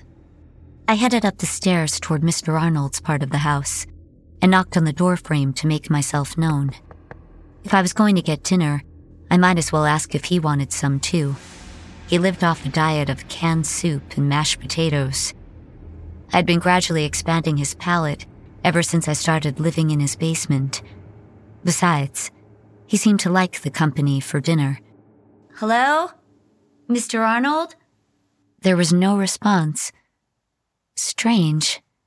I was sure I'd seen his car in the driveway. He had to have been home. Mister Arnold? It's Ashley. Still nothing, except for the faint sound of buzzing that seemed to come from nowhere at all. Immediately, I tensed up. So, my friend the fly hadn't died after all. That was a shame. From the corner of my eye, I saw it buzzing around his kitchen. It landed on the window to the back door, and it waited. I saw my opportunity. I spotted a newspaper that Mister Arnold had left nearby. Without thinking, I snatched it up and rolled it tight before creeping into the kitchen. The fly buzzed loudly as it slammed itself against the window, desperately looking for a way out. This was the first time I got a good look at it. And it was really massive. It was pure black with shiny eyes, and easily almost as long as my thumb. I don't recall the last time I ever saw one quite that big. I expected it to take off, so it could continue tormenting me the moment I set foot in the kitchen, but it didn't. It just kept walking along the glass of the door, rubbing its disgusting front legs together as it tried to find a way out. I swung the newspaper, and the fly disappeared beneath it with a sudden thump. I felt a pang of elation in my chest. I got him! I pulled the newspaper back and was greeted with the sight of that massive fly crushed against the window. Greenish guts were smeared against the glass and the newspaper, but the fly was dead. I teach you to mess with me. I collected the parts of the newspaper that were now covered in guts and threw them out. I used a paper towel to clean the mess off the window and tossed it all into the garbage before washing my hands. As I did, I heard the sound of movement in one of the rooms down the hall. I paused and looked up, remembering what I'd come upstairs to do. Mister Arnold? I wondered if he'd been sleeping. Maybe my little victory over that stupid housefly had woken him up. I made my way down the hall carefully, just in case he was in his room. His bedroom door was closed, but the door to his office was open. Maybe he was in there. Sorry about the noise. I just saw a fly, and I... As I stepped into the doorway, my heart skipped a beat as I was greeted by the sight of Mister Arnold standing in the center of the room. His back was to me and his hands were at his sides. He faced an empty wall, and there was something unnatural about his stiff posture.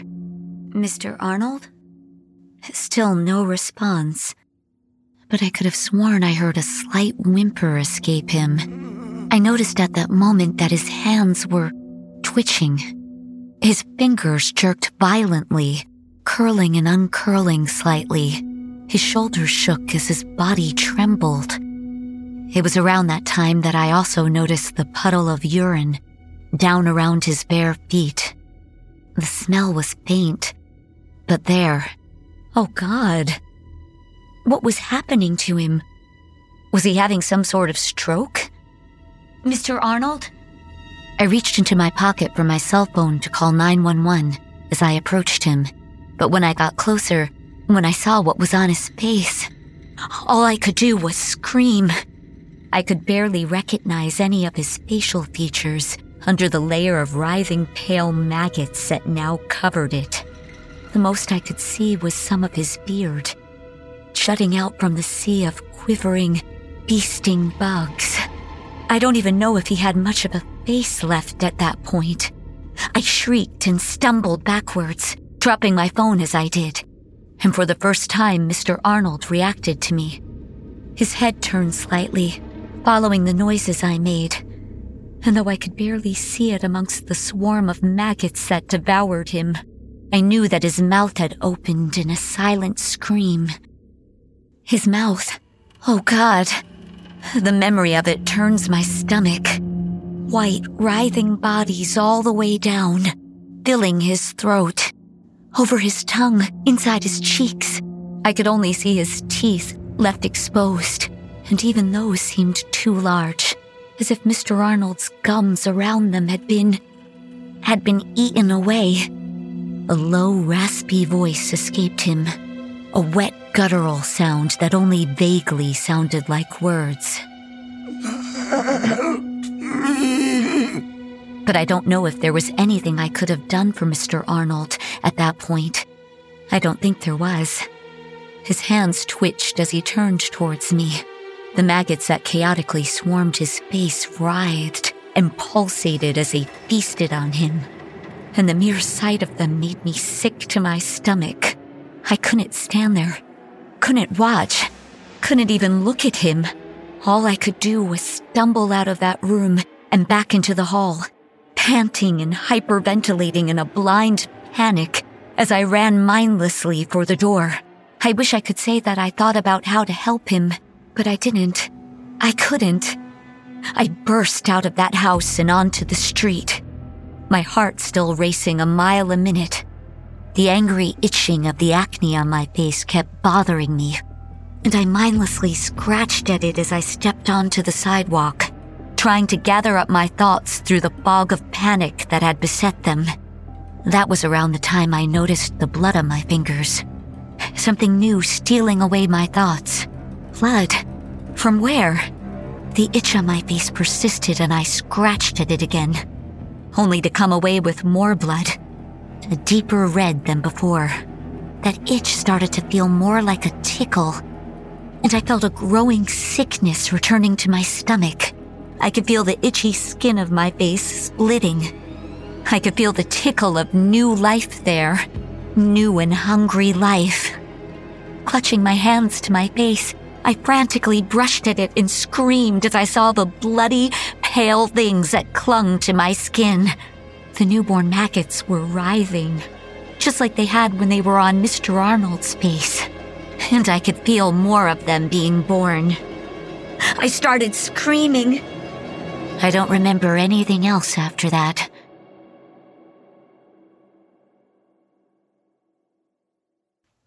The doctor says that the scarring on my face is going to be permanent. He suggested plastic surgery if I want to try and fix it. Maybe it's worth looking into. I can't look at those grooves in my face without feeling my stomach churn. Even as the flesh has started to heal, the memory of what caused them is still fresh in my mind. Even with the maggots gone, I can't help but still feel them squirming and writhing as they chew their way out of my flesh. As for Mister Arnold, there was nothing the E M Ts could do for him. They didn't tell me just how bad he'd been when they'd found him. I think it's better if I don't know. A neighbor called nine one one after I started screaming, and I'm told that I was found nearby, clawing at my face and unresponsive. I don't remember that. I think my mind has just repressed it. I'm grateful for that much. Every night, I dream of maggots now, covering Mister Arnold's face, eating their way out of my own. Some nights, I wonder about that dream I had the night before. Did he come to me for help? Did I shut that out of my mind too? I don't remember, and that bothers me. I'm in my hospital bed now, recovering from everything. My professors are going to let me write my finals at a later date, when I'm out of the hospital. Some part of me hates that, but I need the rest right now. I'd be sleeping if I could, but every time I try to doze, the nightmares come back. Even if I could push past them, I can hear the buzzing of a fly somewhere in my room. I don't know where it is. It hasn't gotten close to me yet, but I know it's there.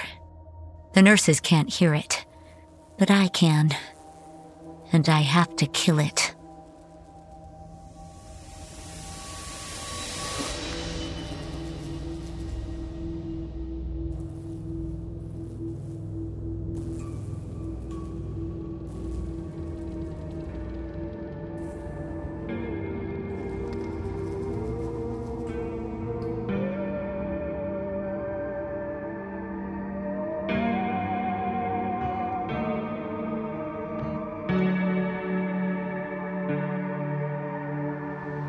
In our final tale, we delve into a very popular form of audio which many people are obsessed with, A S M R. Usually found in videos with people who whisper and make soft noises, licking, mouth smacking, fingernails caressing fabric. There are so many varieties of A S M R to trigger the so-called brain massage effect. But in this tale, shared with us by author Thomas E. Staples, we meet a woman who is addicted to A S M R videos and needs them to fall asleep at night. She even subscribes to bonus content from her favorite A S M R creator and finds she gets much more than she bargained for. Performing this tale are Erica Sanderson, Jessica McAvoy, Aaron Lillis, Andy Cresswell, and Penny Scott-Andrews. So, as long as you can handle all these intense sounds, why not listen with headphones and turn up the volume? After all, don't we all deserve some deep ear attention?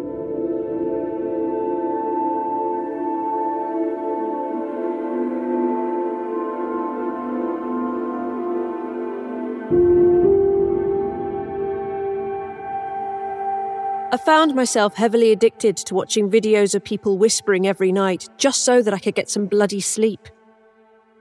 I thought the whole thing was a bit silly at first, but after the first night of falling asleep to a YouTube video wherein a girl in her early twenties, a girl my age, tapped on a glass mug for two solid hours whilst whispering about her day, I never went back.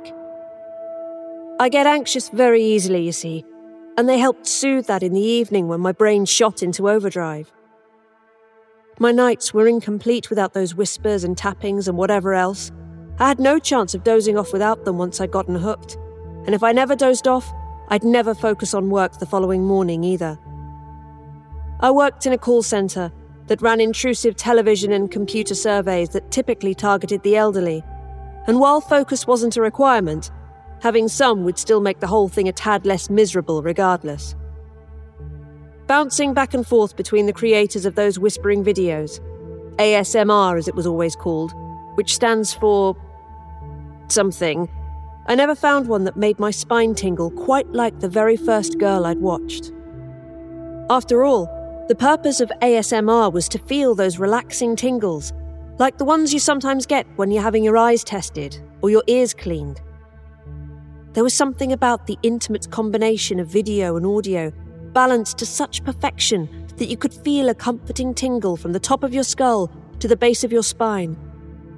And let me tell you, when they got that balance just right, there was no feeling quite like it. The girl I always watched went by the username TingleCutieASMR, and she had one hundred thousand other subscribers, so still small fish compared to a lot of the content out there. She also had a feature on her personal website that allowed superfans to donate their money to her every month for some extra exclusive content. If you really forked over the cash, you could get a video addressed directly to you, where the Tingle Cutie herself would whisper your name whilst tapping on the microphone. But it was expensive. thirty dollars a month expensive, and more so if you wanted to request any extra content on top of that. That wasn't something I could ever afford, though, nor would I ever want to go down that route in the first place. It just wasn't for me.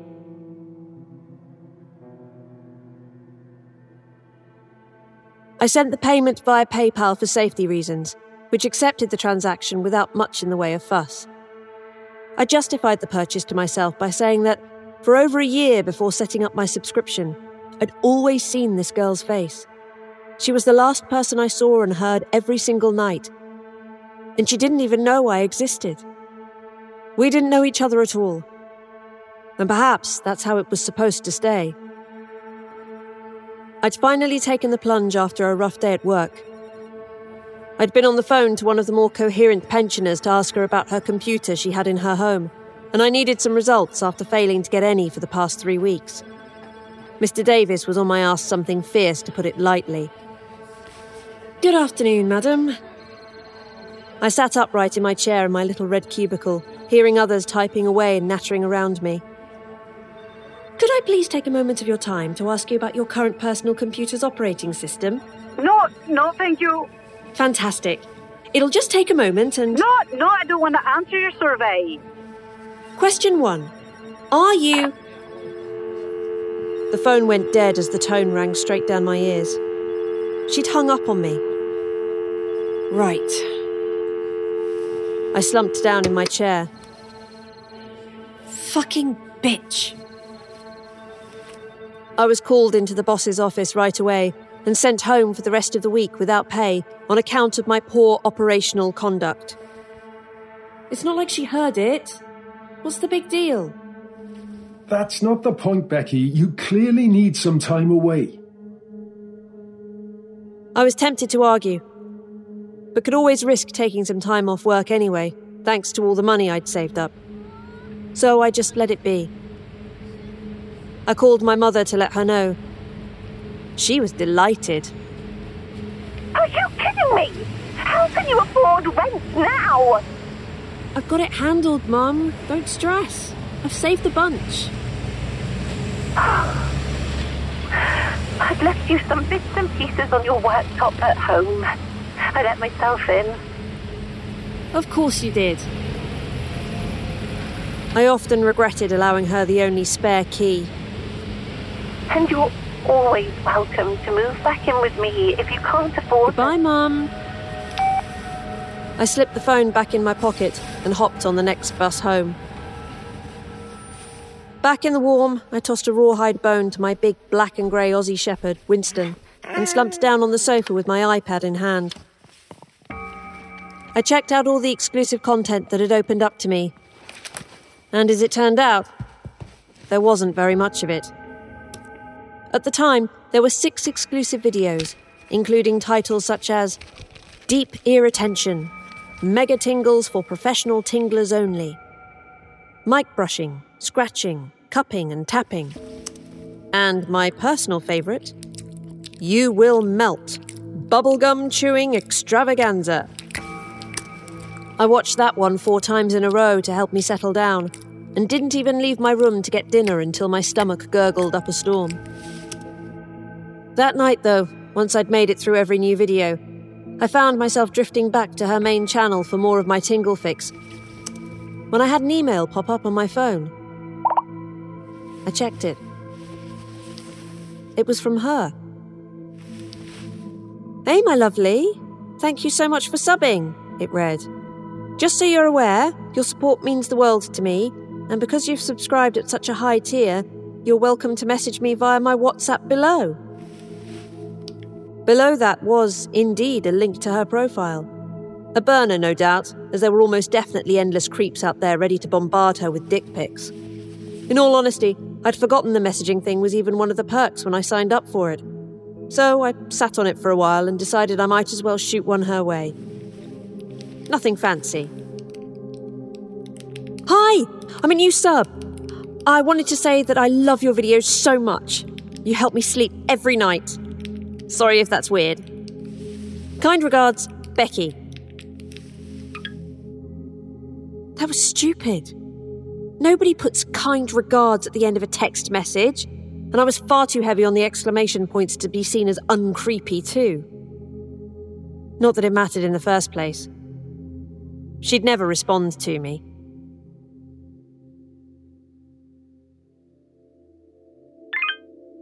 She wrote back less than three minutes later. Thank you, Becky, it said. Sorry the extra content is a bit thin on the ground right now. I'm still getting the whole thing set up. It's like she read my mind. And I wrote back to say as much. I suppose I'll be sleeping without your voice for once, haha, I wrote. Oh well, should probably get used to that sort of thing. The gap between that message and any further correspondence from her was agony. I laid on my side, my phone tightly gripped in my hand, as I just stared at the little text bubble, praying it'd move again. A new message. Oh, I'm sorry, Becky, it read. To make it up to you, I've set my studio up. I could call you and give you a live video instead. I'd love that, I replied. Right now? She didn't respond with a text, but with a video call instead. Bile filled my stomach then, and I felt hot blood shoot into my face, turning it bright pink. I'd seen this girl every night for a year, and she'd not seen so much as a glimpse of my hideous form. I hesitated a little, but after some readjusting of my ratty blonde hair, I answered it. The video popped into view, and the feeling that hit me was a confusing one. She'd set the call up in such a way that it was framed like all of her other videos, with a faint purple and blue hue hovering over her immaculate bedroom, and two fancy microphones on either side of the frame.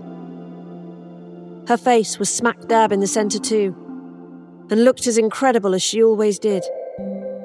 Brunette hair that flowed down and out of frame, and flawless makeup skills that I could only dream of achieving someday, like her perfectly symmetrical eyeliner to complement her light grey eyes. She leaned towards the microphone on the left. She then leaned to the right. My lovelies. It was how she started every video.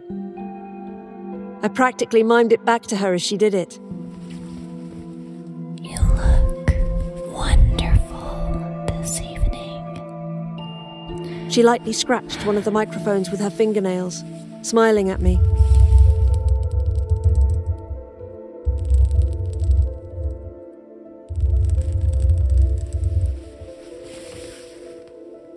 I know this might seem unusual, so I'm not going to ask you to speak. Just relax. Becky. Becky. My own name made me jolt in the bed. Becky. But when she said it over and over again, bouncing back and forth between the two microphones, Becky. I had no choice but to feel relaxed. Becky. Calmed. The last thing I remember hearing her whisper as I drifted off to sleep was that she hoped I had pleasant dreams. And you know what? I sure did.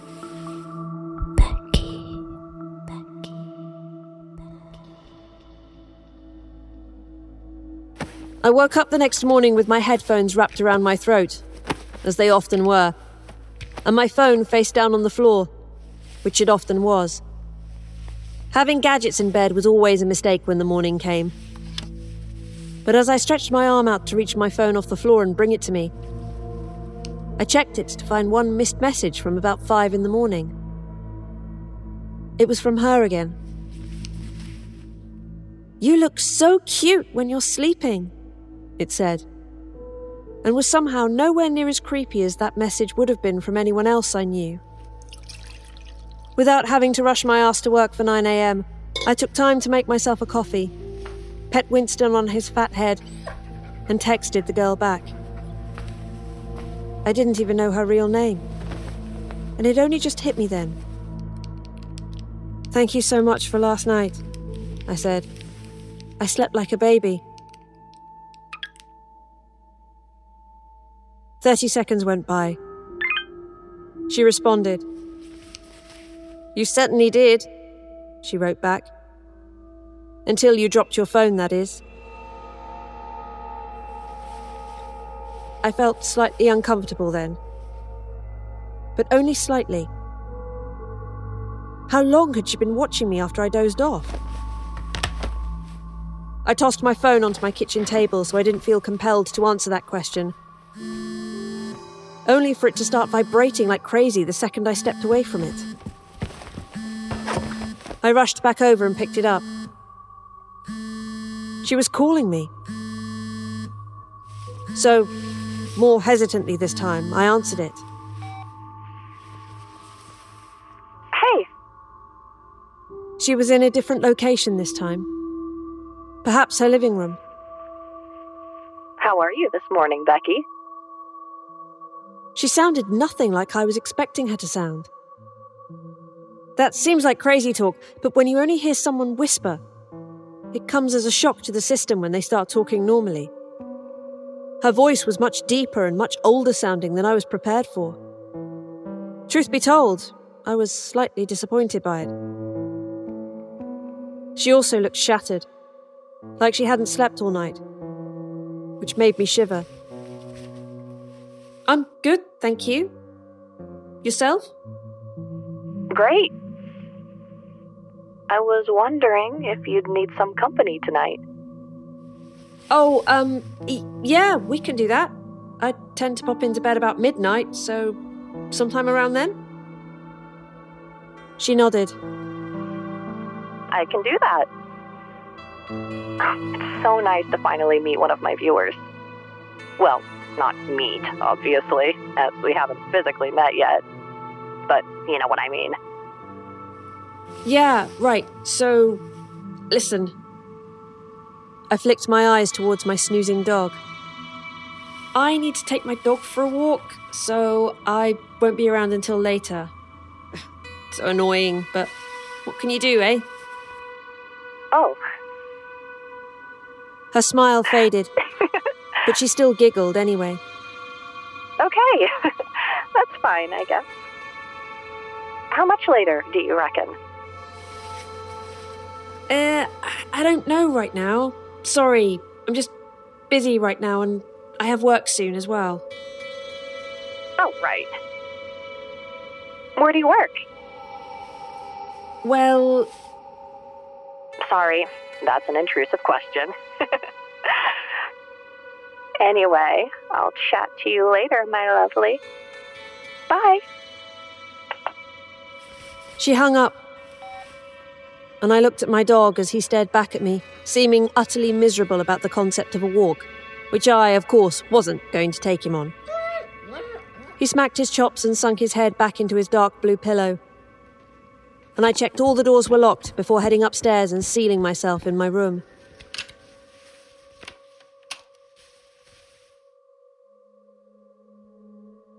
I didn't come down until dinner time when I'd managed to convince myself that the woman that had taken somewhat of a liking to me was just simply that, a friendly young woman. She was a little bit intrusive, sure, but having shared one-sided intimate moments through our screens, I felt that I'd had access to her for so long that she deserved some access to me. Was cooking dinner, southern fried chicken with some potato waffles and pickled onions I fished right out of the jar my mother gave me. I let Winston out for a snoop around the garden and a wee. He was getting on a bit, and he'd often take his sweet time coming back in, so I left him out there whilst I ate at the kitchen table.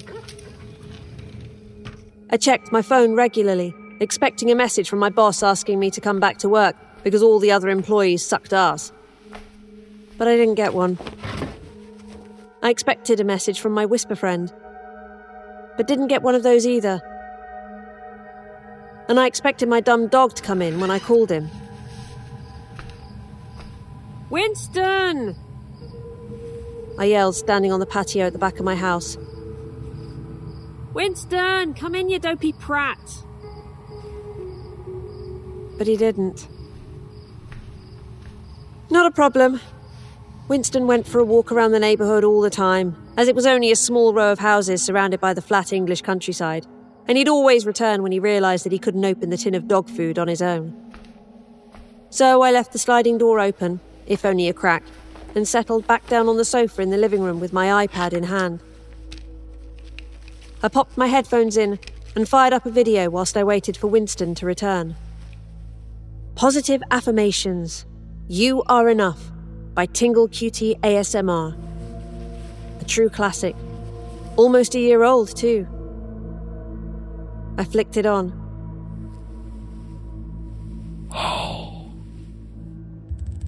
She ran her fingers down the microphone.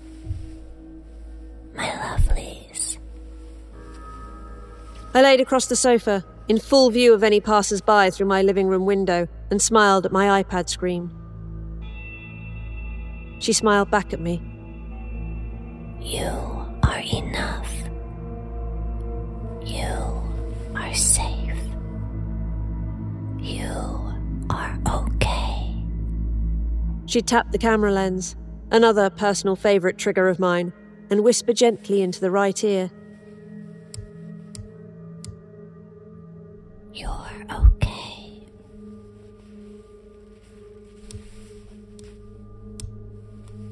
You're okay. I had a quick nap then, only for an hour or so, until I jolted awake again. The sun had since vanished from the sky, so I drew my living room curtains and wandered around the house in search of Winston. Winston! The back door was open a lot further than it had been before I went for a snooze. And as Winston tended to throw the door wide open by slamming his head into it whilst coming back inside, I'd figured he'd got bored and returned home by himself. But I couldn't find him. I searched everywhere. The living room, the kitchen, the bathroom, my bedroom, even my tiny garden with the rickety wooden fences that he always snuck out through. He was nowhere. Well, he was somewhere, but that somewhere wasn't here. So he might as well have been nowhere. I looked at the back door, how far open it had been left, and thought about how it could have gotten that way. Wind, probably, I thought at the time. Yeah, probably just the wind. It was a completely still night without so much as a breeze. I locked it up tight, triple-checking that it wouldn't budge, and shot a message to my neighbour Teresa about finding my missing dog. She was a sweet old lady and had popped in to look after Winston from time to time whenever I needed to stay at work late. I knew she could be trusted to keep me in the loop. He'd come back eventually. He always did. But the thought of him being alone, out in the cold no less, made me feel like shit.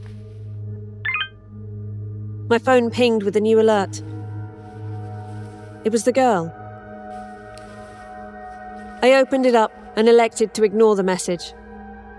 Just one asking me if I was okay, as I had other stuff on my mind. Then a minute passed, and she followed it up with another one. I know you've read this, haha, it said. Still on for tonight? God damn it, it's fucking red receipts. Just a bit stressed out right now, I replied, slinking upstairs to my bedroom.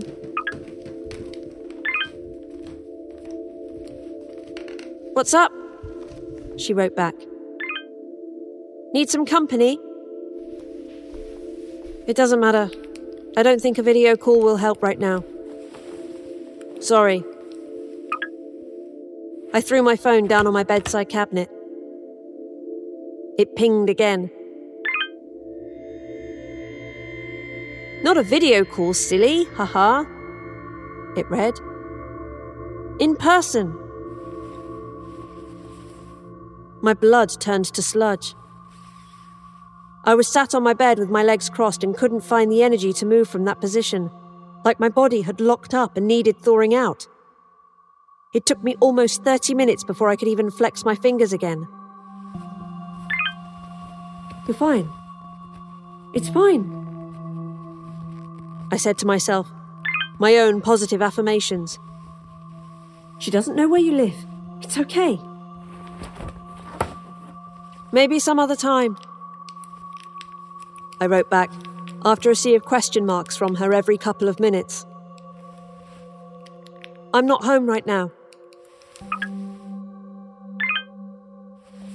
Sure you are, she replied. I can see your lights on, ha ha. If my blood was sludge from the first message, it was bloody solid now. My bedroom light was on, and could no doubt be seen from the outside through the small gaps in the curtain rings. That was just a guess, I said to myself. Just a guess. Then she tried to video call me. I threw myself off the bed, banged my chin on the carpet, and pulled the duvet down on top of me before answering the call. I was barely visible in the dark little portion of screen dedicated to my camera feed, so it should have thrown her off the scent. She also was in the dark. The dark of the night sky. Hey, Becky, my lovely. Wanna let me in? It was as if she didn't realise what she was doing was absurd, and for me, extremely concerning. She didn't get it at all. I- I'm not home right now. I'm with my parents. I must have, um, left the light on, you see. She frowned and spun herself around so her back was facing the pale front door of the house. My house, with the lights creeping through the upstairs window. Oh, that sucks. Is anyone home?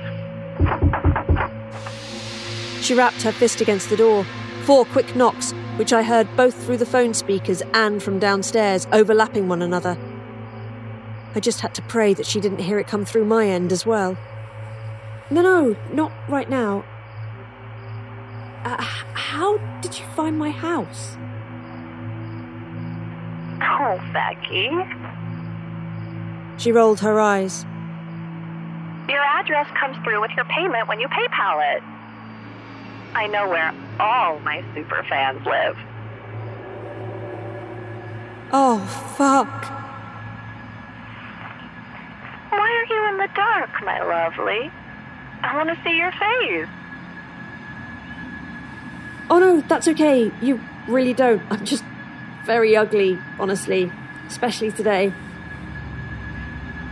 Nonsense.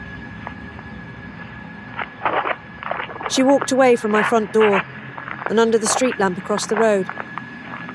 Perhaps so I could see her better. I thought you looked very cute earlier, Becky. I said nothing back to her. I didn't know what to say. I just hoped when she said earlier that she meant last night. Hold on, I'll show you. I got a photo and everything. She tapped on the screen a couple of times. And after my phone buzzed in my hands, I opened the new message that had come from her to find a photo attached in the Messenger app. Earlier, as I soon learned, did not mean last night. It was a photo of me napping on the sofa, with my tablet balanced across my lap, and a video of her whispering playing on it. I was fast asleep by the looks of it, and judging by the framing of the photo, taken from above my head and containing my full body, she was inside my house when she took it. She had been mere inches away from me. She could have touched me. See? Look! I hung up and vomited my southern fried chicken straight into the toilet bowl.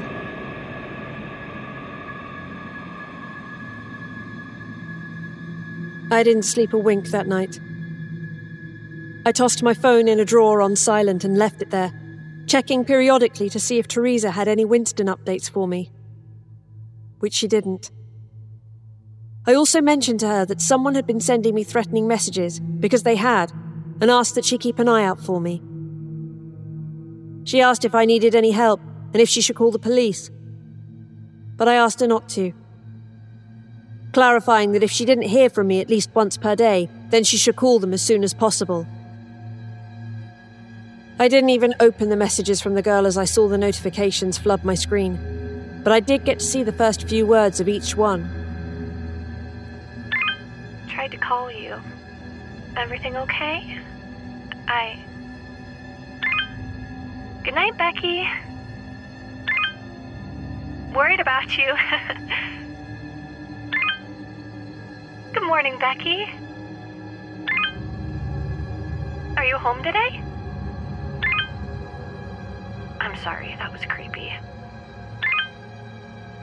Please call me. Are you home today? It was creepy. Creepy as shit. And I had no intention of calling her. I tried to make myself breakfast, but I wasn't hungry. And when the time came, I tried to make myself lunch, but had the same problem. This went all the way up until the evening when dinner, too, passed me by. My arms were shaky, and my brain pulsed against the back of my eyeballs as I could barely swallow down the paracetamol to ease it. I couldn't even watch the videos I paid for because her face and voice made me feel anything but relaxed, and hearing the whispers of others just wasn't the same. So I didn't sleep again. It was four a.m. and my iPad had gotten an alert. I checked it. It was a pop-up for a new YouTube video, one uploaded by none other than TingleCutieASMR, her typical Saturday upload. Everything about it was just like any other upload she'd made. The title, the description, and even the video itself, because, despite my better judgment, I couldn't help but watch it. Less for relaxation, but more for morbid curiosity. Hairbrushing and detangling for sensational tingles. It was one of the videos where her face wasn't the central piece, but rather she was behind the camera, and all you could see of her were her slender hands as she played with one prop or another to generate those much sought-after tingles.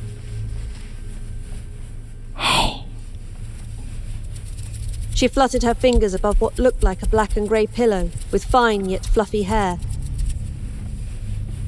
My lovelies,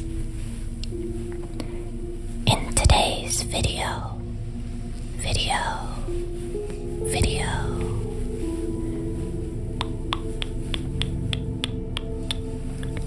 I am going to be gently, gently, gently brushing, brushing, brushing on here.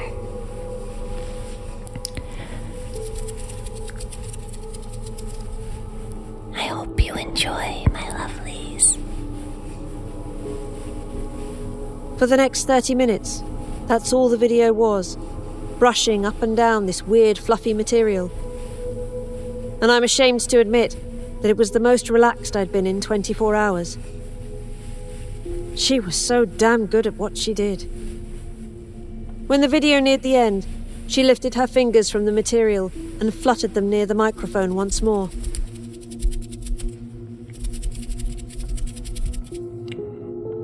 I hope you enjoyed this video. Sleep well.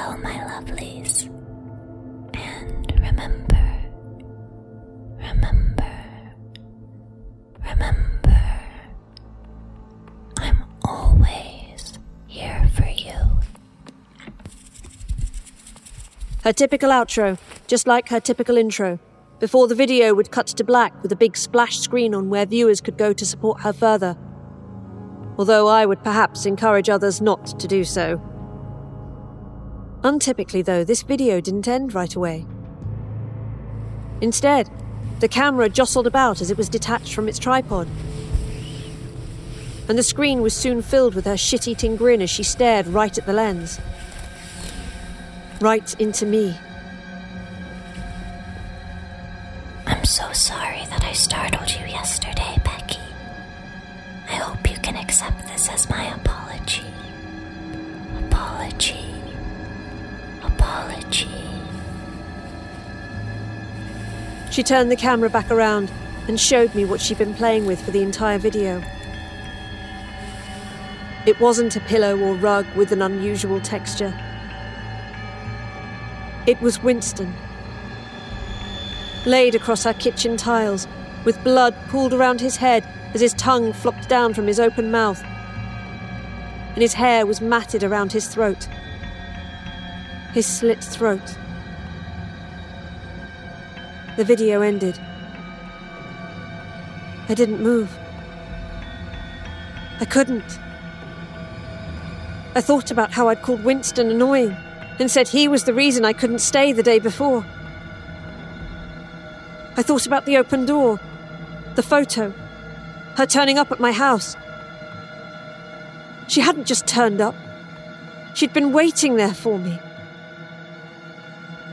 When I was ready, when I'd finally snapped out of the panic attack her latest video had put me in, I called the police.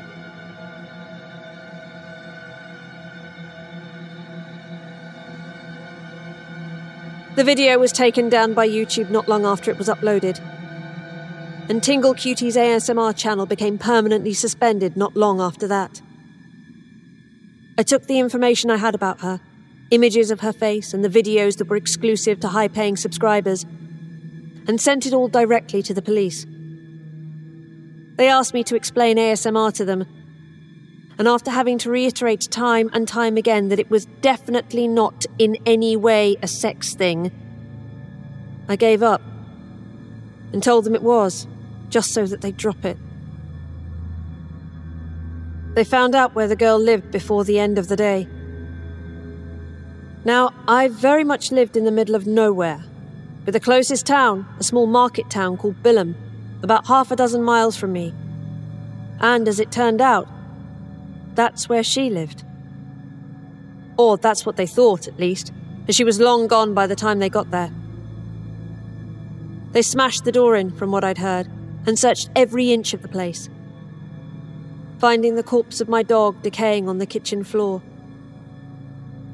fruit flies picking at his drained eye sockets, but not the one responsible for it. She disappeared. And as the days went by without hearing another word from her, the case was soon dropped. The house belonged to one Lauren McQueen, but they doubted that was actually her name, or even her house. It was a Sunday then, a couple of weeks later, and I was due back at work the next day. They'd offered me some extra time off after hearing what had happened, but I declined. I wanted to be out of the house as much as possible, at least until I could move somewhere safer, which was still looking like my mother's house after all. The fact that the girl had my address was hanging over my head everywhere I went, but as the police and Teresa had told me time and time again, I needed to push it out of my mind and move on as best as I could. That they were just a phone call away if I needed it. My parents knew too, and every night my mother would text me to make sure I was managing. "Everything okay?" it would read. "Are you home?"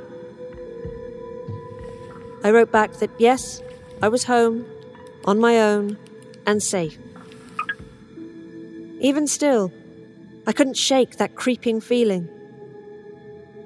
I swore that someone was always watching me. Doors were open when I was certain I'd closed them. And without the howls of the late Winston to warn me of intruders, I just assumed everyone within a mile of my house was an intruder. with work on the brain as I buried myself under the covers, struggling to sleep with the clock ticking over to midnight. I browsed through any and all A S M R content I could find out there, still looking for my fix. But nothing else worked for me. Ear-scratching, kissing, eating, N S F W was one, but I shut it off after less than thirty seconds. A S M R for women only started off strong, but lacked the visual element that I really needed. And three minutes to Tingletown guaranteed confirmed to me that perhaps I'd finally worked up an immunity after all. With all hope lost in the dark, I felt the covers ruffle gently behind me, and the warm breath on the back of my neck that sent those sharp tingles all the way down my spine. My hair stood on end, and my eyes snapped wide open as a pair of slender fingers fluttered beside my ear. The text messages from my mother flashed across my vision as I felt the girl wrap her hands around my waist.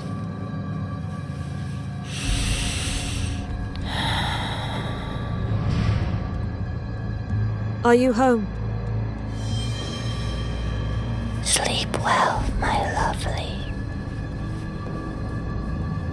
The girl moved in close, squeezing my chest.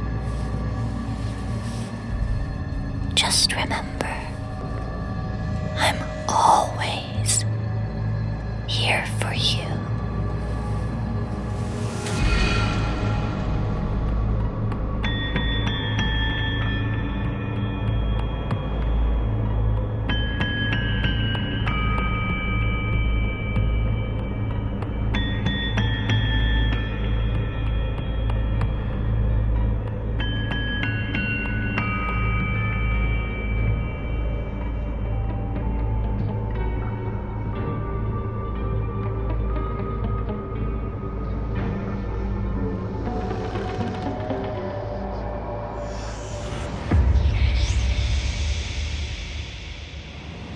The nightmares may be over, but the darkness will linger on, so long as you reside in the No Sleep Zone. The No Sleep Podcast is presented by Creative Reason Media. The musical score was composed by Brandon Boone. Our production team is Phil Michalski, Jeff Clement, and Jesse Cornett.